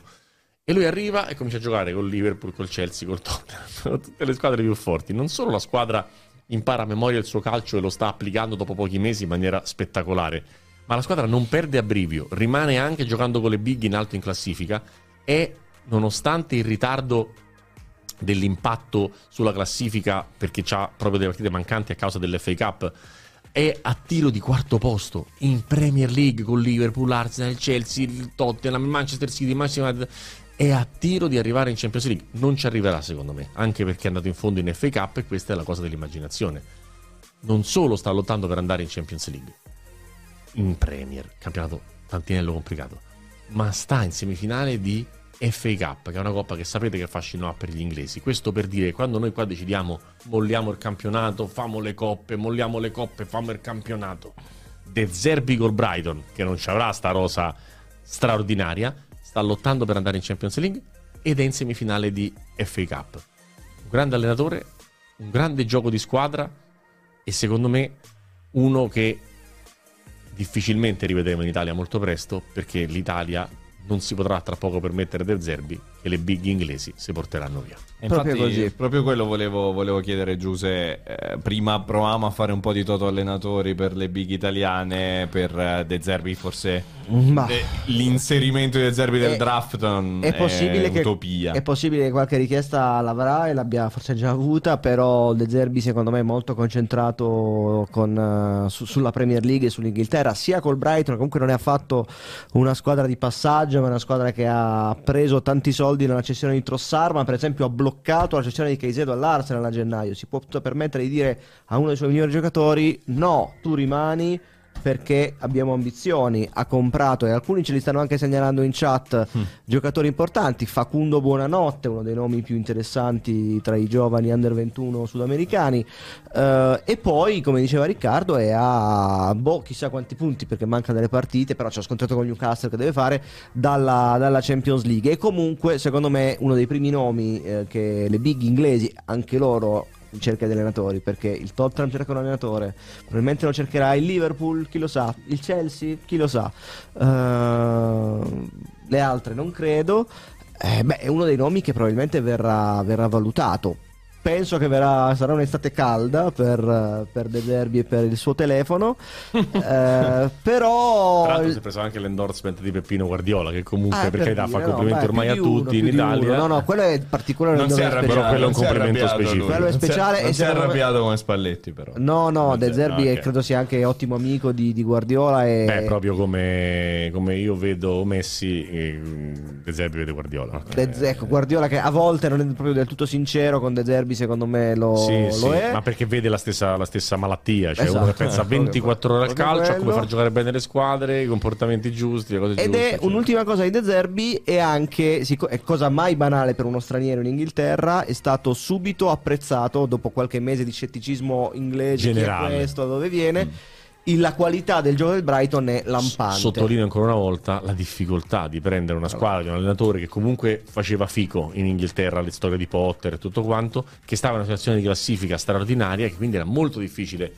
non solo fare bene, ma fa meglio era proprio No, no, impensabile, evolvere, certo. impensabile. Vero, vero. Ha sostituito, cioè, dopo Potter al, al Brighton. Sì, senza avere ade- Gesù, senza avere forse, tempi di eh. adattamento. Esatto, bravissimo. Davvero un complimento e un applauso da parte di tutta la fantata di Trevi a De Zerbi. Dobbiamo andare però assolutamente avanti. Gonzales, metti sulle cuffie, entra immediatamente in postazione perché il momento della lettera. Sei pronto per la Sono lettera? prontissimo, sono Allora, prontissimo. Andiamo con la lettera di Riccardo andiamo con Trevisani. la sigla, eccola qua.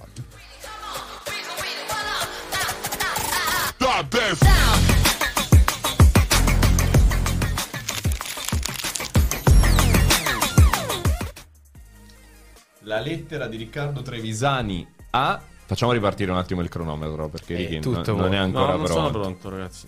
Non è ancora pronto. Attenzione. Ci sei adesso, è in postazione. Pronto? tutto, Ci arriviamo, siamo? arriviamo. C'era Carico? una cosa che dovevo, dovevo controllare. Arriviamo, È arriviamo. smarcata? Siamo Sì, pronti? sì, posto. Perché la cosa non è così semplice farlo ripartire, ma ci siamo. Capito? eccolo Tu qua, ti, eccolo qua. ti, eh, vanti sempre di essere il miglior coordinatore delle piattaforme streaming in Italia. Dimostralo, dimostralo Eccolo adesso. qua. Vai Ricky. Abbiamo accennato prima e ci riparto adesso. Il, calcio italiano ha sei squadre ai quarti di finale. Non è un punto d'arrivo, deve essere un punto di partenza. Io la considero anche una discreta casualità, figlia di sorteggi, colpi di fortuna, bravura e anche qualche operazione riuscita molto bene, come la parata di Onana o la parata di Megnan su Kane e, e su, e su Taremi.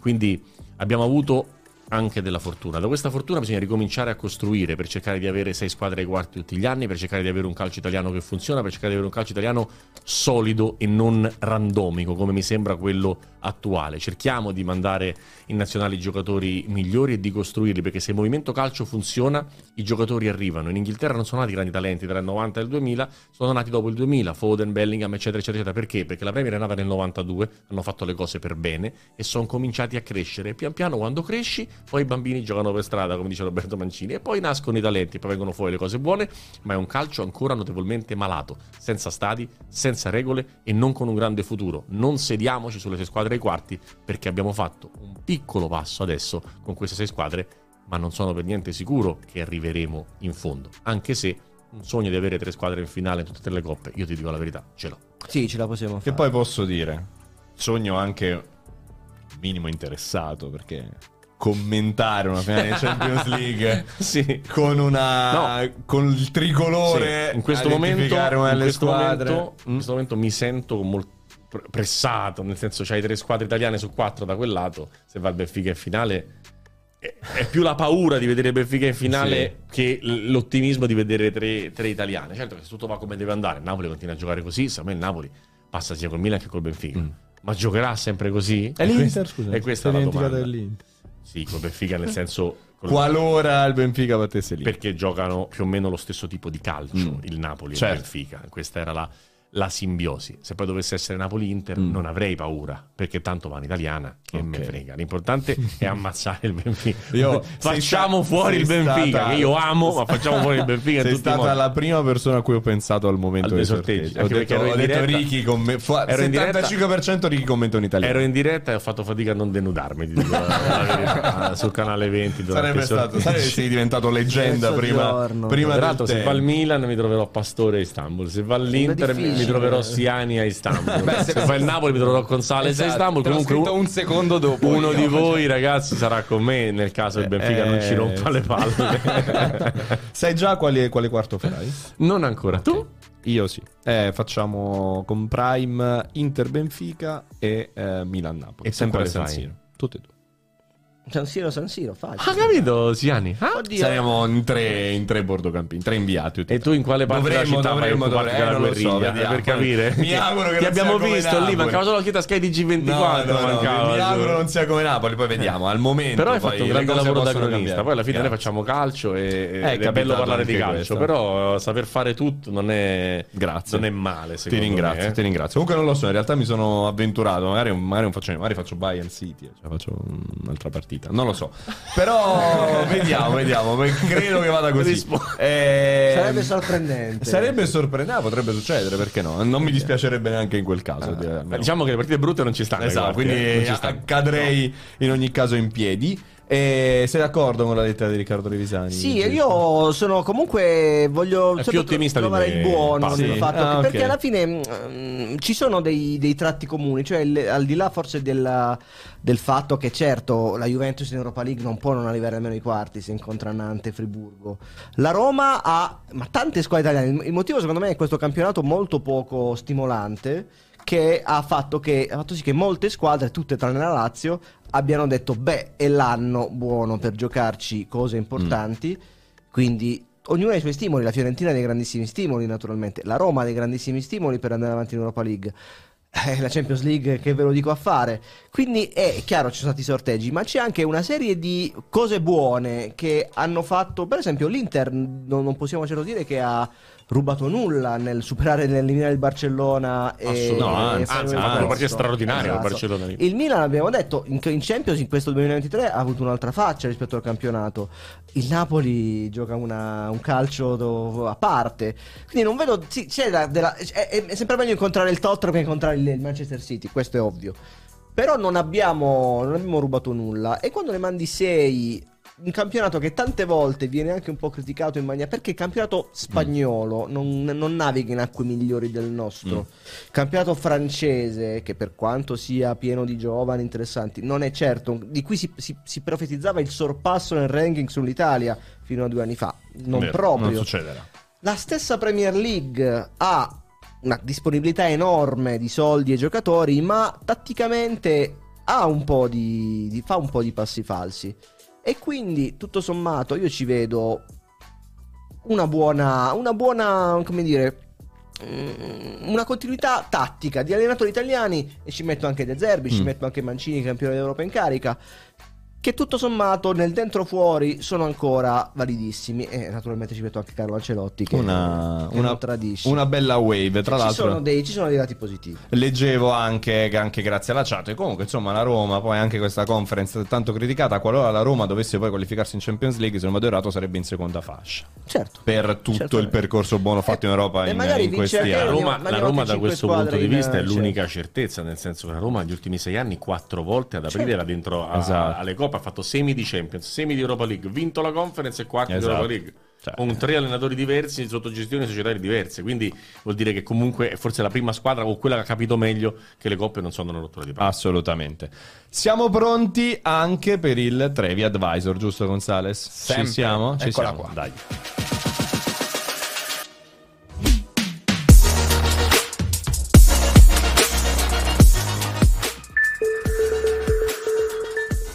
La settimana scorsa avevo parlato di Zaire Emery perché Andrea Gonzalez ha deciso così. Gli ho detto che facciamo, Fagioli o Zaire Emery e ha scelto il più giovane dei due perché gli piace comunque battere i record di, di velocità. È un ragazzo precoce, non a ping pong ma comunque è un ragazzo precoce.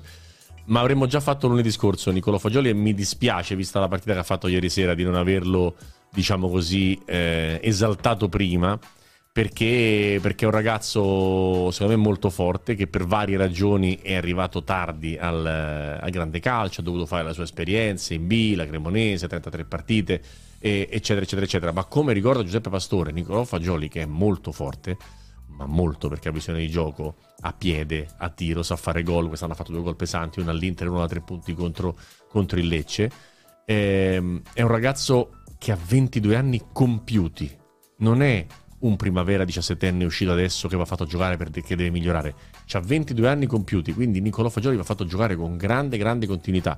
Allegri l'ha fatto, l'ha fatto bene, l'ha fatto secondo me con un po' di ritardo rispetto a quando si capiva che i vari McKenny e compagnia non servivano a molto, ma ora che ce l'hai non può partire in panchina. Cioè, eh, Fagioli somma 952 minuti stagione, una media di 35 minuti a partita, non è che sta giocando tutte le partite boom boom boom, ha 10 gare titolare, 10 su 27. Quindi facciamolo giocare, tanto voglio dire, una volta sdoganato che vince San Siro con l'Inter, con Sulede, Sciglio, Fagioli e Gatti, si può fare tutto. Si può fare tutto.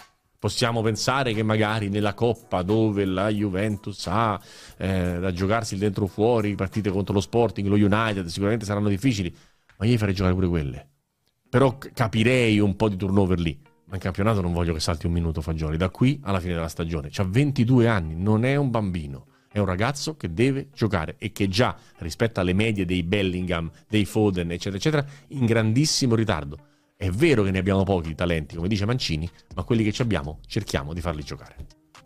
Che poi leggevo anche qui, sempre grazie all'assist che c'era la chat, l'Inter quando acquista Barella, Barella ha 22 anni, no? Ma, Cioè, nel eh, senso Tonali è- vince un campionato da campione d'Italia Esatto. a 22 anni, da, da, da leader È la del norma, centrocampo, ragazzi, eh, è la 22 norma, è la 22 norma, anni, esatto. eh, pa- C'è gente di 19 anni che ha fatto capitano in Champions League come Bellingham, Ped, vabbè, poi magari questi sono fenomeni per carità. Ma Fagioli Però- Eh, ma Fagioli, Fagioli se non è fenomeno ci Ah, manca anche poco. secondo Eh, me, 22 anni. anche secondo me.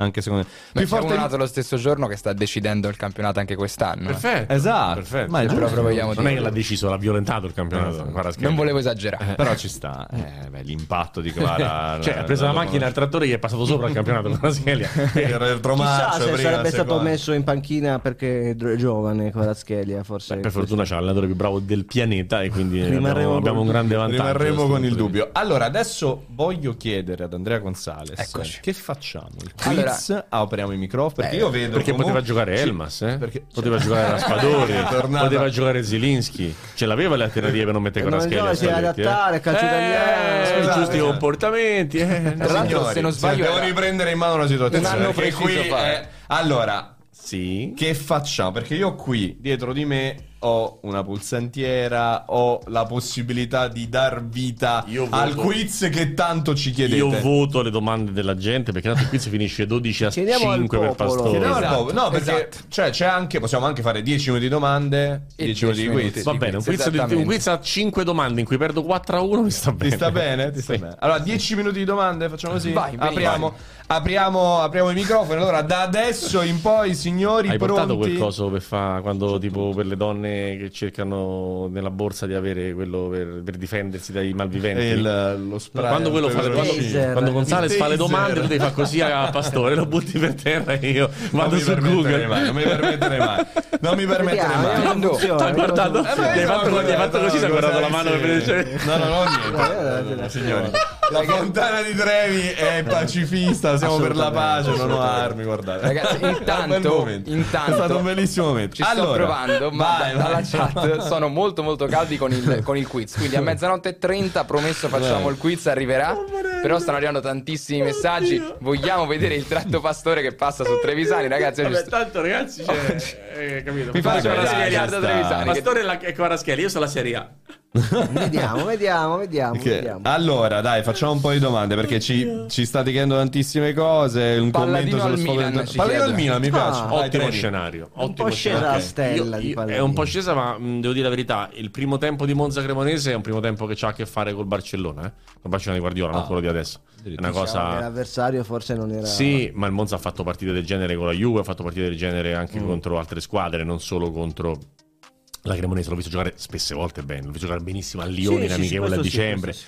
Ma la fluidità di manovra del primo tempo del Monza è stata veramente, veramente notevole. Poi è chiaro che l'avversario è l'ultimo in classifica. Ho visto squadre giocare con la Cremonese delle partite invereconde. Questo è vero. E non faremo nomis di squadre che finiscono scolas. E per te Palladino al Milan? Ce lo vedi? Eh, secondo me deve fare un altro anno ancora Ok. di anticamera. Che non, sa- non so se al Monza o altrove, però il salto. Io farei. Il salto Milan non è semplicissimo. Ti piace questo giro? Italiana una big Mm. e Eh, Palladino sì, a Firenze. Eh sì, italiano è pronto, italiano è pronto anche perché Italiano me- Milan? Sì, io sono d'accordo, italiano secondo me va via da Firenze per due motivi. Intanto perché se tutto va bene la Fiorentina secondo me può fare due finali e più di tanto non può fare, quindi italiano Andrea- Andrea Gonzalez è d'accordo. Se tutto va bene, Andrea, Quando- considererebbe raggiunto e poi perché italiano mi sembra molto ambizioso, forse troppo alla Mm. Sono d'accordo anche su questo, questo, sono d'accordo su e questo. quindi lui non vede l'ora di misurarsi, non è di quelli che ci pensa. Quando mh, l'anno scorso lo paragonai a Klopp, dissi che era lo Jürgen Klopp italiano, naturalmente è stato perculato, poi ovviamente ha perso delle partite, quindi figurati. Però io sono sempre dell'idea che per carattere, atteggiamento e anche per come fa giocare la squadra italiana abbia molto di Klopp, che trovo se devo scegliere più simpatico, Klopp, mh, in alcune, in alcune Infatti cose. detto Conte, non a, non- non non a caso, ed è un paragone che secondo me ci sta molto, sia per la fame sia per eh, il, il carattere, però quando si parla di Vincenzo Italiano si deve ricordare che al primo anno di Serie A promosso il 20 agosto, il 10 settembre ha messo in campo una squadra che aveva 34 cristiani in rosa e l'ha salvata in carrozza. Il pri- secondo anno ha preso la Fiorentina dai marasmi dei salvataggi alla 32 giornata con dei gran 0-0 brutti e l'ha portata in Europa. E il terzo anno forse fa due finali. Occhio a criticare italiano, che poi la Fiorentina ha avuto dei problemi. E sono stato io il primo a contestare il maxi turnover, che è una roba Mm, mm, insopportabile. Anche ieri Cabral in panchina, ma per quale motivo? Per quale motivo? Nel giorno in cui tra l'altro manca Jovic a mettere qua me, gli piace proprio sta cosa del trove e non la tollero. Ma occhio a parlare di Vincenzo Italiano, ragazzi, perché il palmarès, visto che parliamo e contano i risultati dell'almanacco, i risultati dell'almanacco dicono salvezza, Fiorentina in Europa forse due finali. Eh? Tre anni che fa una squadra di Serie A. Altre domande che riguardano sempre gli allenatori. Dario Hall, Hall, non lo so, ci dice: Secondo voi, se Spalletti vince scudetto, vabbè, ormai palese, giustamente, e Champions, forse lascia? Secondo me dovrebbe. Io sono un fan dei- degli sportivi che lasciano Alla. Pirmin Zurbriggen. Sì, quelli che dicono Alla Mourinho, cioè dovrebbe Beh, salire Mourinho- sulla macchina di Florentino Perez. Esatto, io proprio lui. smetterei di allenare, anche se Spalletti adora questo mestiere, si vede Sì. come lo, lo interpreta da anni, però se dopo 25 anni di carriera, sempre ottenendo meno di quello che avresti meritato, sbanchi il jackpot, Mhm. è secondo me anche un segnale. Ok. Tu lasceresti? Io Vedi. sono dell'idea che devi lasciare quando c'è poco da dare. Allora faccio un esempio. Napoli vince tutto. Facciamo che fa un clamoroso doblete. E partono Simene e Kvaratskhelia, lascio. Ok. Ma se parte solo Simene, con quei 100 milioni ti prendono un altro ragazzo forte davanti, perché sono sicuro che se partisse Certo. Simene, come ha preso Cavani, Higuain, eh, Milik, nel tempo ha sempre preso grandi centravanti, prenderebbe comunque un grande centravanti De Laurentiis. La squadra funziona, è tutto bello. Perché devi smettere? Perché pensi che se poi l'anno prossimo fai terzo, ti prendi le pernacchie e quindi non lasci quel tipo di ricordo? È vero, ma allora non dovresti fare questo mestiere in questo paese risultatista in cui Spalletti per vent'anni è passato per un non vincente quando non ha sbagliato una stagione. Perché Spalletti non ha mai sbagliato una stagione. Con la Roma, con, la- mh, con l'Inter, con lo Zenit. Ha sempre portato a casa il risultato di chi gli veniva chiesto, a volte in situazioni anche difficili. Lui arriva alla Roma la seconda volta, che a Roma non batteva lo Spezia in Serie B in Coppa Italia e la riporta ai preliminari di Champions League e fa 87 punti l'anno dopo con il caos di Totti all'interno. Quindi è uno che non ha mai sbagliato un anno ed è passato per uno non vincente perché appunto noi ci basiamo sugli almanacchi e sulle polemiche del, del VAR. Quindi una volta che stai godendo, perché devi smettere di godere? Per Mm. andare poi dove? Cioè proprio di tu di smettere di allenare? Sì, sì, sì, smettere di allenare. Io l'unico scenario in cui lo farei smettere se sarà all'Italia. Allora fa il Napoli, Champions, detto clamoroso, Sì, nazionale. lo vedo smette. sempre come uno che ama il campo, tutte Eh. le squadre, tutti i giorni, che non la gestione così della... Però Però anche, magari gli piace. Sì, nell'ultimo idea. periodo sono- cioè, c'è stata un po' no, questa conversione. Avrebbe le spalle larghe per farlo. Allora, se Mourinho lascia la panchina con la Roma in Champions, chi va al suo posto?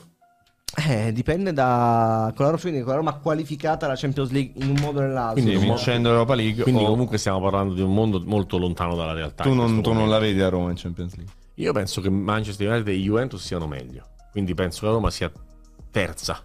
A- finale. Terza a, a fare favorita di, di- di vincere la Coppa. E Mourinho vince quando è favorito, non vince quando è terzo. E in conference era primo e ha fatto il suo.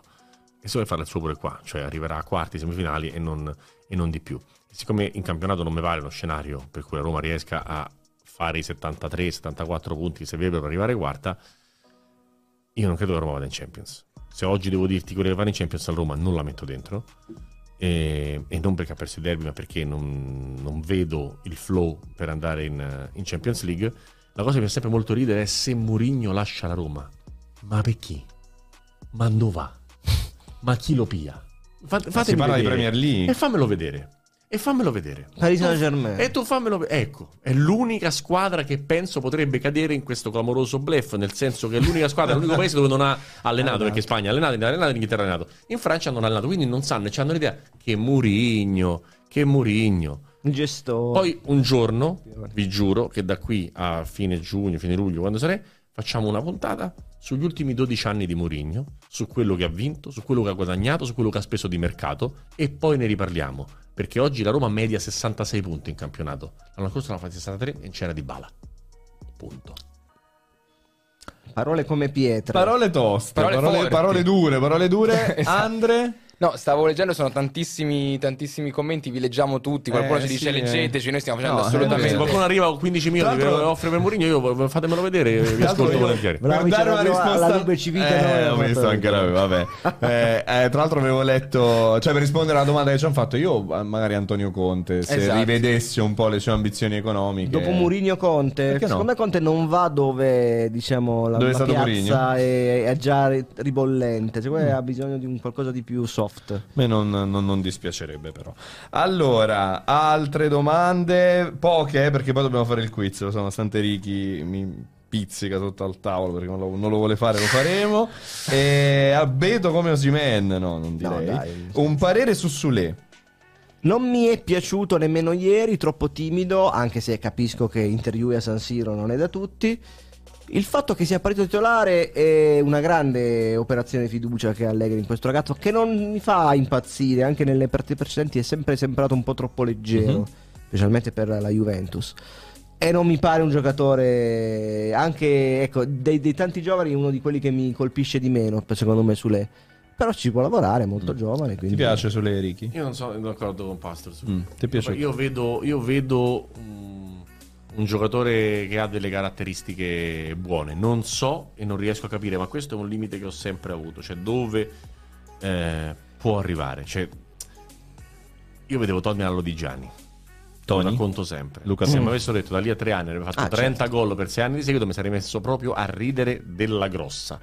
Quindi non so se Sule montato di 6 kg di muscoli Mm. e di una visione della porta un po' più ampia possa diventare un giocatore perché io gli vedo fare delle cose da grande giocatore. Ogni tanto dei dribbli Ah, ieri quando fa l'extra pass nel eh, primo tempo una palla che deve chiaramente calciare in porta invece sceglie l'assist come pensiero è un pensiero superiore ma non è il pensiero giusto in quel momento lì. Però lui ha la palla che in quel momento facciamo che sta giocando con l'Under 23 e fa quella giocata, secondo me io vedo due difensori dell'Inter dell'Under 23 che vanno proprio al bar pensando che lui tiri e lui col passaggio mette uno davanti alla porta. Mm. È una cosa, cioè vedo delle giocate un po' speciali di Sule.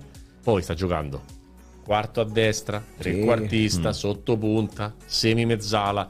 Troviamogli un ruolo, mettiamogli dei chili e vediamo. Ma io non, non- non- non scommetterei sul fatto che ha poco talento, anzi, scommetterei sul contrario.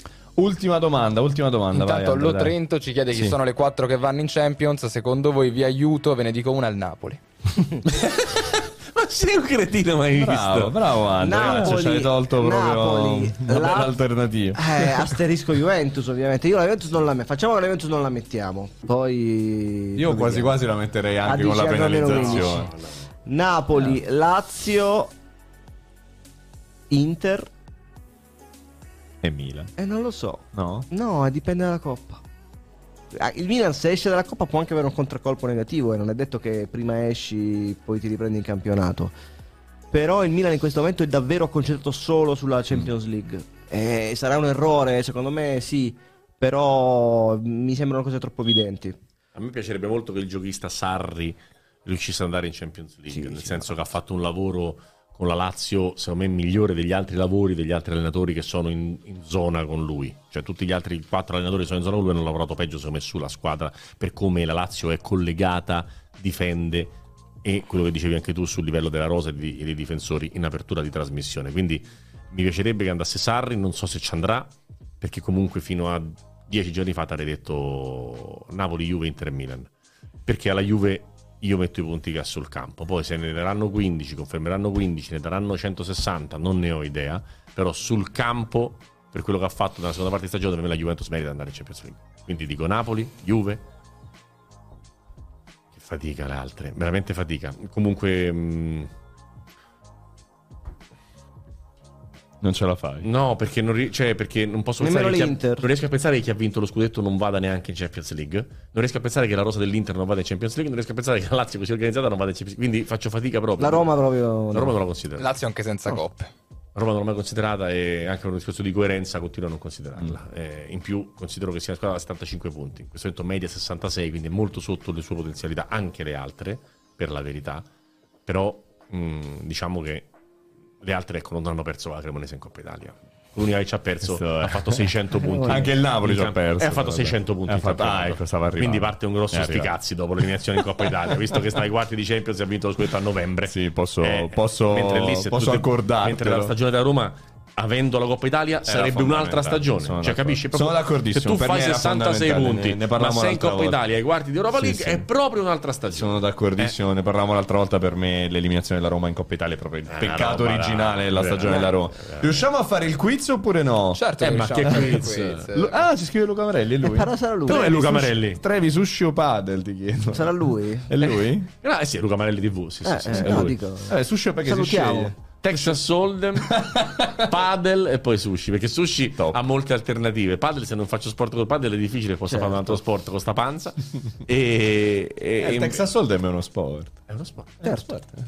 Pensa quando faremo dei gran lunedì, Eh? che da me saranno le 14.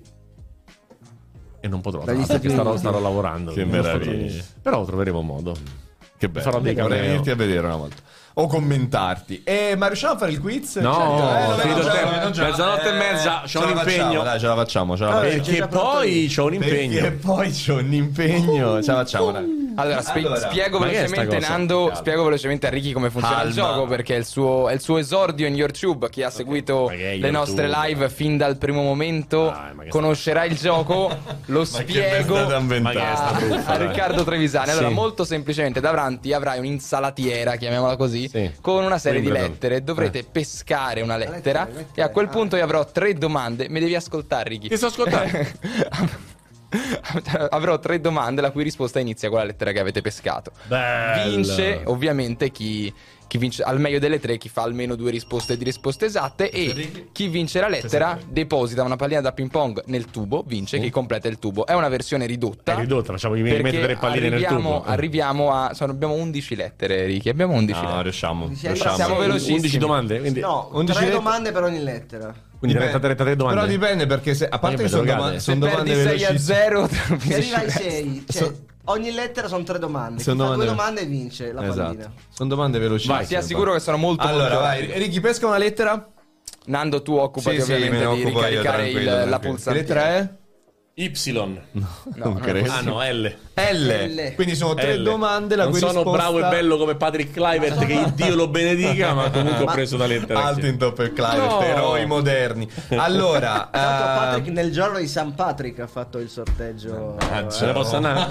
anche Ma sono stavolta. domande inerenti al weekend o generali? generali con Generali. qualche Ah, chicca vabbè. sul Ricky, weekend. eh, la risposta inizia per lettera L, quindi puoi, puoi ok. scatenarti. Allora, vai. Prima domanda. Ah, un attimo, un attimo, devo dire che se vi prenotate prima che Andrea abbia finito di eh, dire la sua Dovete domanda, rispondere. no, sì, Blocca. e Andrea si blocca però, Sì, eh. sì, sì. quindi la domanda non la finisce. Vai. Prima domanda, ragazzi. Il club attualmente terzo in classifica in Liga. Eh, Pastore. Lens. Eh, Dai, lo sapevo, che palle. Però ha detto Ligando dopo che ha spinto. No, mi sono fermato a League. Vabbè, Eh, 1-0. Seconda domanda. Un suo colpo di tacco ha aperto l'azione del gol che ha probabilmente. Eh, Ricky. Ricky. Non ce l'ho. Colpo di tacco? Che ha probabilmente a questo punto. Vabbè, aspetta. Tu sei sicuro non, non vuoi provarla? Con la L. Ti do 5 secondi. 5, 4, 3, 2, 1. Non ce l'ha. Ok. Vado completando la domanda. eh, gol che ha probabilmente chiuso la Liga. Un colpo di tacco di uno con la L è del Barcellona. Eh, mi viene in mente, oddio, chi, chi è con la L? Vabbè, oh, Dai, tempo cinque- infinito. cinque, Non puoi rispondere. quattro, Mica c'è tempo infinito, tre, però. No, no. 2, 1. Non lo so. 0. Lewandowski. Vabbè. Che deve essere Malissimo. l'inglese che non ci gioca. Malissimo, malissimo. Ma qui, Questo dovrebbe annullare il punto di prima. Allora, Comunque, hai la possibilità di annullare questa pallina. Monaco Lewandowski. Eh, la sapevo io questa, ragazzi. In chat, ragazzi, Allora, lo sapevano tutti. Ultima domanda, Mamma quindi mia, possibilità per. Pastor di chiudere la lettera oppure per Trevi di rendere nulla questa, questa lettera. Giovane attaccante azzurro si è trasferito in Olanda. Eh, Ricky, Ricky. Eh, però non- Eh, lo so, è vero, è vero, però ha pronto prima lui. Colpa mia, colpa mia, ma aveva pronto prima. Ricky. Eh, no, eh, non ce l'hai? No, rispondi sì. No, aspetta, eh, sei prenotato tu. Con la L. Com'era la domanda, scusami? No, Giovane no, vai. attaccante italiano che si è trasferito in Olanda. Eh, con la L. Non ce l'hai? Davvero non ce l'hai? Eh, ah, Eh, dovevo Luca. partecipare io. Luca. Ah, c'ha ragione. Non ci ho neanche voluto pensare. Pensa che fesso. 1 a E 0. quindi 1-0 per Pastor. Prossima lettera vai Giuse. Sta mancia l'avrei vinta io, ragazzi. Sì, è vero, ha vinto, ha vinto Nando secondo me. Pazzesco. No, L era già prima. Ok, No, allora no, vai di aspetta. nuovo. Eh, F. Lettera F, eccola Vai. qua. E andiamo anche con le tre domande. Eh, Il- Fate di nuovo una prova, scusate ragazzi. Ok, Ah, questo ok. è Pastor. Ok, Ok. vai. il pallone d'oro del 2000. Sei tu. Figo. 1-0 per Pastor. Ma non- Sì, non ho capito come mai ti dà... Aspetta. Vai di nuovo. Ok, vai Ricky. Vai. Boh. Tutto bene. Seconda domanda. Squadra turca in cui attualmente giocano Batshuayi e Joao Pedro. Sei tu, eh. C'è. Non so come mai quando poi deve prenotare... 1 a 1. Terza domanda, killer point per gli amanti del padel come Riccardo Trevisani. Una tipologia di legumi, ma anche un classe. Pastor. Fagioli. Qui c'eravamo quasi. eh. E allora 2 a 0 per Dai, Giuse che deposita la seconda pallina. Prossima Sì, lettera ma vai. non è un quiz, è un gioco di velocità. No, ma io sono no. anziano, ma che volete? Dai, ma che è la I? Lettera La I. I. Eccola qua, prima Vedete. domanda. Vai. Ci siamo? Prima domanda, il nome di battesimo. Eh no. Vai. No, no, no, no, è Pastore.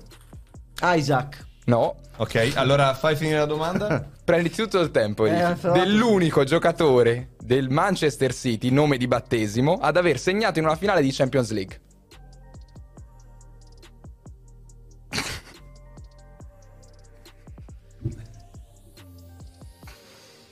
Il Manchester City. Non ha fatto gol in finale il Manchester City. Eh, ma ce n'è uno che nella storia, nella sua carriera, ha segnato un gol in finale di Champions League, è l'unico nella È rosa. la rosa attuale? Sì. Nome di battesimo. 5. No, un attimo, che sei ore prima gli ha dato per rispondere Dai, a, dai, a Luca. 9. 8. 6. Ma non, non parlare, dai.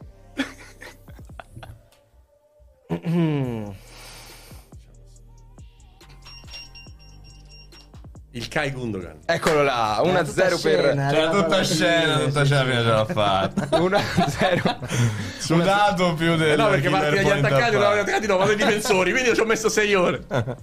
1-0. Prossima Vai. domanda, ha un cavallo nello stemma e gioca a Portman Road. Pastore. Portman Road. Ipswich. Ipswich Town, Ok. 1-1, allora killer point anche per la lettera I, è diventato il marcatore più anziano della storia della Serie A. Ibrahimovic. Eccolo lì, e quindi arriva anche la prima C'è, pallina per Riccardo Trevisani. c'è, Zlatan. Ibrahimovic. Vabbè, 2 a 1, posso perdere 5 a 1, sono sereno. Avevo perdere 4 a 1. Dai. D. Lettera D, D di Domodossola, Come ma D, anche dai. di Ma Pastore è queste... come quelli che prende il gol e, e già va a mettere la palla a centrocampo subito. Allora, ancora un nome Vai. di battesimo, ragazzi. Questa volta il nome di battesimo del miglior giocatore del Mondiale 2010. Diego. Pastore. Diego Forlan. Esatto, Diego Forlan, proprio lui. Seconda domanda. Andate sopra il 2022, io mi rendo prima, cioè ti metto, ti metto la pallina dentro. Eh. Il numero 2 dell'Inter. Pastore. Darmian. No, No. Dumfries. Eccolo là! Vamo! 1-1. Vamo, vamo, 36 I Darmian. numeri lo ne- Fate sui numeri, porca miseria. Ah, regà, regà. Io penso che stavo a pensare tipo che sono Antonello, Marotta, capito? Il numero 2 dell'Inter, che sa come sto messo male. Ho detto Darmian, ho capito. Terza e ultima domanda, Killer Point, il Vai. portiere protagonista della finale di Champions Dudek. Proprio lui. Vamo! Dalla Pari, parte pari, pari. Vamo! Due, sono sta- so- ragazzi, sono stato due pari con Pastore. Mo veramente adesso vale tutto. Ah, vai, Eh, vai, vai. lui, lui. Vai, vai, vai, vai. prossima lettera. Che giocatore. Deve essere anche Dida, eh. Esatto, esatto. Eh, sì. Alfa. Lettera Non glielo dire che poi va in panico. ma- La lettera B. Calcio greco sul calcio Eccola qua, eccola qua. La rido Yanis. Ex giocatore e attaccante di Roma e Juventus. Tu, Trevisani. Ex giocatore attaccante di Roma Juventus. La lettera la lettera V. Nando vai fra poco con i secondi. Ok. Ero partito per dire Föller. 5. Vucinic. Proprio lui, Mirko Vucinic. Allora 1-0 per un Trevisani ormai on Eh, fire. ero andato, andato negli anni completamente. 90, capito? Andato dietro per Vucinic. Eh sì, mi è venuto Föller, poi Vialli, ma nessuno Ricordati che io sono del le 97, quindi Ah, eh, dai, memoria sì, sì. storica ci vuole. Va bene. Il loro suono tormentò Vuvuzela. eh, Vuvuzela. Flex a qui, Pastore. Terza Vai. domanda. Killer point. Il nome di battesimo del portiere del Toro. Pastore. Vania. Proprio lui, cugino di Sergei. Vania Milinkovic Savic. 3 a 2. Dai, dai, dai, dai, Tocca a dai, me, dai che tocca siamo me. quasi. Accuse di brogli in chat perché ci dicono Trevi legge la chat. No, no. No, no. che... Dov'è? eh, oddio. Ah, Vania, minchia. Eh, aspetta. Aspetta, aspetta, faccio così, dai, così. R. Lettera R, lettera R, eccola qua. Non stava leggendo, comunque. controllavo No, io. ma poi non, non, non proprio calcolata la chat. Cioè, posso pensare mai che mi suggerite una cosa giusta. R? Lettera R. Dai, R, eh, devi, devi perdere, basta. R. Ma sono 6 erano? Sono 11, bisogna arrivare 6 a, A sei. 5. A 6, però Eh, una è finita in gioco. Sono le due di partita. una pareggiata, cioè. No, no, non manca poco. Sono si può fare anche letti. 5 pari, eh. Acceleriamo, Sì, acceleriamo, ma già ce per la un ottimo facciamo. 8 a 2 su Vediamo, vediamo. Vai, vai. Il commissario tecnico che per primo ha portato una squadra africana tra le prime. Pastore. Tra le prime... Tra le prime? Eh, eh, Tra le prime? se mi facevi finire. 5, 4, 3, 2, Renaro, no? Uno. Renaro. No. 0. Ok. Quindi il commissario tecnico che ha portato una squadra africana tra le prime quattro ad un mondiale. Ricky?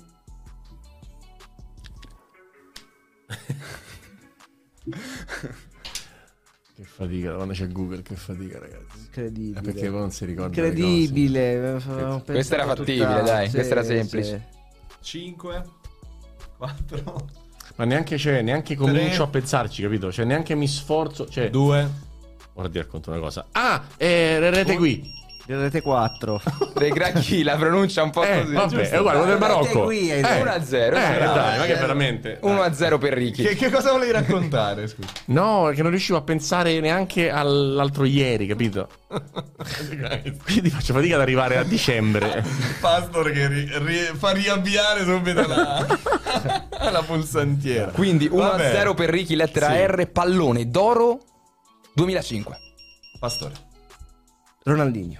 Ronaldinho, quindi killer point. La partita sta cominciando a diventare killer bella point. combattuta. Eh. Eh, oh. Ultima domanda per la lettera R. Portiere brasiliano ex Genoa. Pastore. Rubigno. Rubigno, quindi punto per Pastore. Andiamo 4-2. 4 a 2 se non sbaglio. 4 Ma no, magari Rubigno, credo ex Genoa, ex Juve pure Rubigno. Eh, ma è troppo facile se ti metto la Juve. Ah. C'è stato un brainstorming tra me e Lorenzo Gregori. Abbiamo deciso M. di non inserire. M. M. Pensa te che bel brain- brainstorming. Ma tu pensa che, cavolo, lettere ovviamente ancora, tutti i eh, calciatori ragazzi. con l'R chiamato Rubigno, ma io dico santa madonna, oh. Ah. Lettera M. Eh, ha giocato vai. in Serie A. Si chiama Zlatan, ma non è Ibra.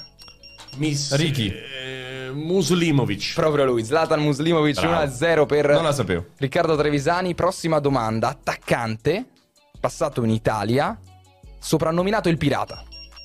Murici. Proprio lui. E allora killer point ancora. Lo stadio, il nome dello stadio in cui gioca la squadra attualmente ultima in Serie B. Pastore. Marulla. No.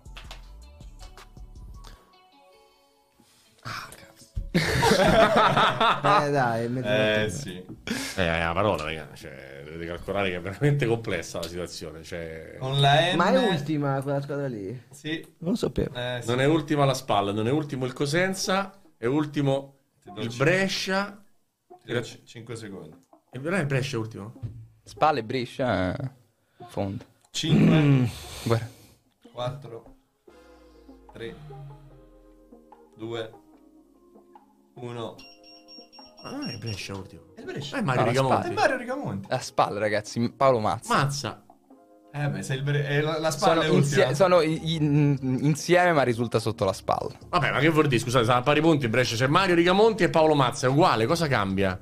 Non capisco. Borderline. Ma scusa, che cosa cambia? Borderline. Stanno insieme. Che, cioè- che fate? Che, Eh, eh, c'è pure la M in Mario Rigamonti. C'è proprio tutto. In effetti tutto- con Mario Rigamonti. Eh, cioè, ragazzi, Vabbè, dai. era, su, era, killer, era killer o no? Era Vai, vai, killer, butta era qua, dai, butta, conce- butta qua, con- un Eh, po' borderline. Facciamo che in- allora Risulta ultima. Va bene, in ca- sì, è giusto, dai, va bene, Se apri la più classifica, forte di tutto, più spalla. forte. Voglio aprire la Siamo più forti di questo. voglio aprire la classifica, va bene, abbiamo ancora una Ladri. Dategli il punto, scrivono in chat. Eh, Faccio io?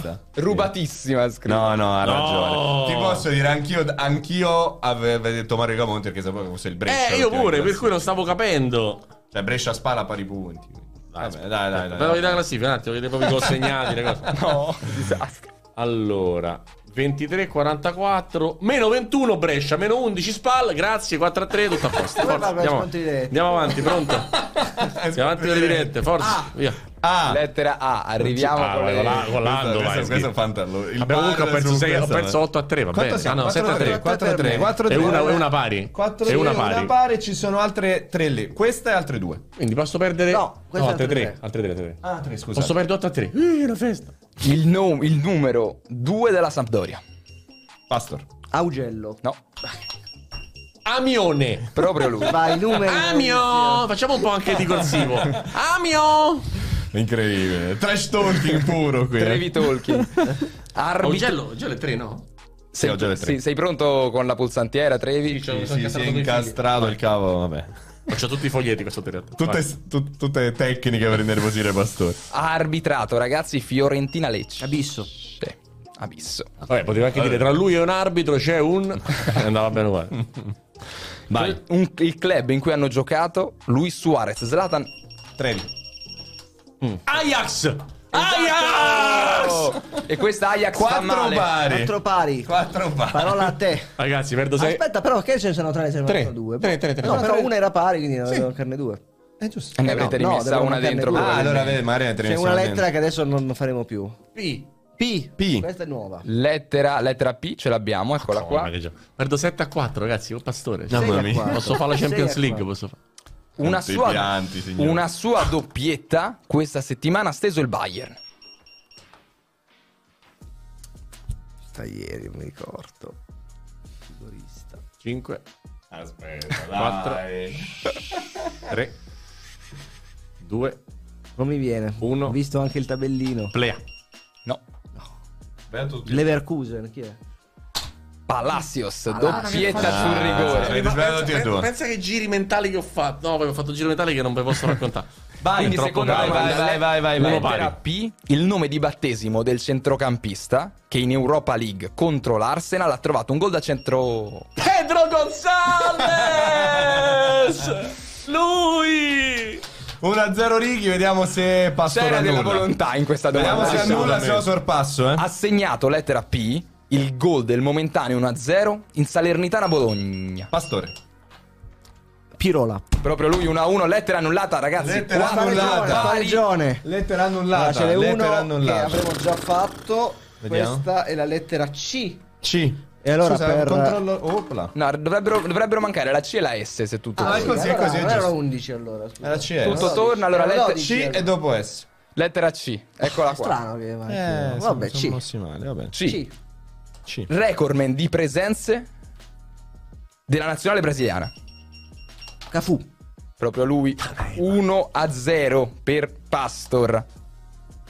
Con 200 reti è il secondo miglior marcatore all time della storia del Paris Saint-Germain. Pastore. Cavani. Su Cavani, su Cavani. Sì, ho cliccato, raga. Sul... Eh, t'ho fregato. Quindi Eh, Vabbè, aspetta, siamo- no, questa no, no, manche, no, no, però c'è l'ultima C'è lettera. Esatto. Trevi può Esatto. pareggiare. La S. Se, La lettera- se Trevi vince questa mi fa manche schifo, raga. Eh, Preferisco perdere 6 a 4. Magari fa- non, non c'è il bar. La lettera è la lettera S. Eh. Ha giocato con Arsenal, Manchester City e Benevento. Sagna! 1 a 0 per Trevi. Dio mio! Seconda domanda. Aspetta, se, que- se indovina Trevi, È X. pareggia. Esatto. Me, me denudo, considerate. Seconda domanda. Vai. Occhio. È in mezzo a voi. Siani. No! Sì, eh, No! No! Non ci credo. Ma che truffa è questa qui? Pari, pari, ci giochiamo tutto all'ultimo, giusto? No. così. Ah, che, che domanda è? Ah, incredibile. Questa, questa, questa la clippiamo Giornalista di calcio, ci sta, È in eh, mezzo vabbè. a voi la, Eh, risposta. la domanda è. Ragazzi, Tanto avrei risposto stupido, ma comunque va bene lo stesso. Vabbè. La davo buona, Anche, buona, anche sto cazzo. anche sto, anche sto. È svacco totale, signori, Anche tutto bene. Ultima, ultima. Dai, ultima. Ultima domanda. Pastor per la gloria, Trevi per il pareggio. Trevi per la gloria, basta per la normalità. In questo momento è la squadra ultima. Uh, Trevi. Con la S. Ultima. Aspetta. Ultima. Vai. Dopo inizio a contare. eh. Mm, mm, mm, mm, mm. 5, Non è più la Sampu. 4. Campionati. Eh, ho capito. 3, 2, 1. Stoccarda. No, Southampton. esatto. Ti stavo per dire, infatti, No, non pass- volevo sapere, non volevo Esatto, non sentirla. volevo Bravo, concludere bravo. la Non volevo domanda. sentirla, Southampton. Che Bravo, hai risposto senza domanda, bravo. Che beffa.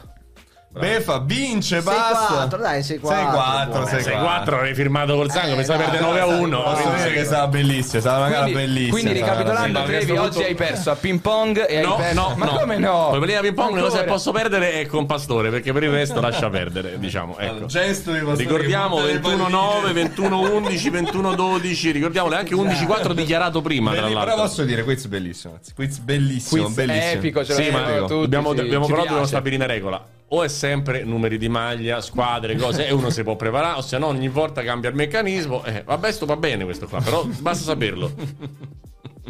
Allora, la, la situazione di te è stata tre- sai Borussia Mönchengladbach Bayern Monaco. Che aveva vinto, però. Plea, Non aveva la vinto un po' di tempo prima. Un plea con Nizza, che, che era ex Nizza, che c'ha la maglia rossonera con il Bayern Leverkusen. Ho fatto un Ah. giro che non ieri capire. ho aperto diretta, ho visto il nome di Palacios, rigore, rigore.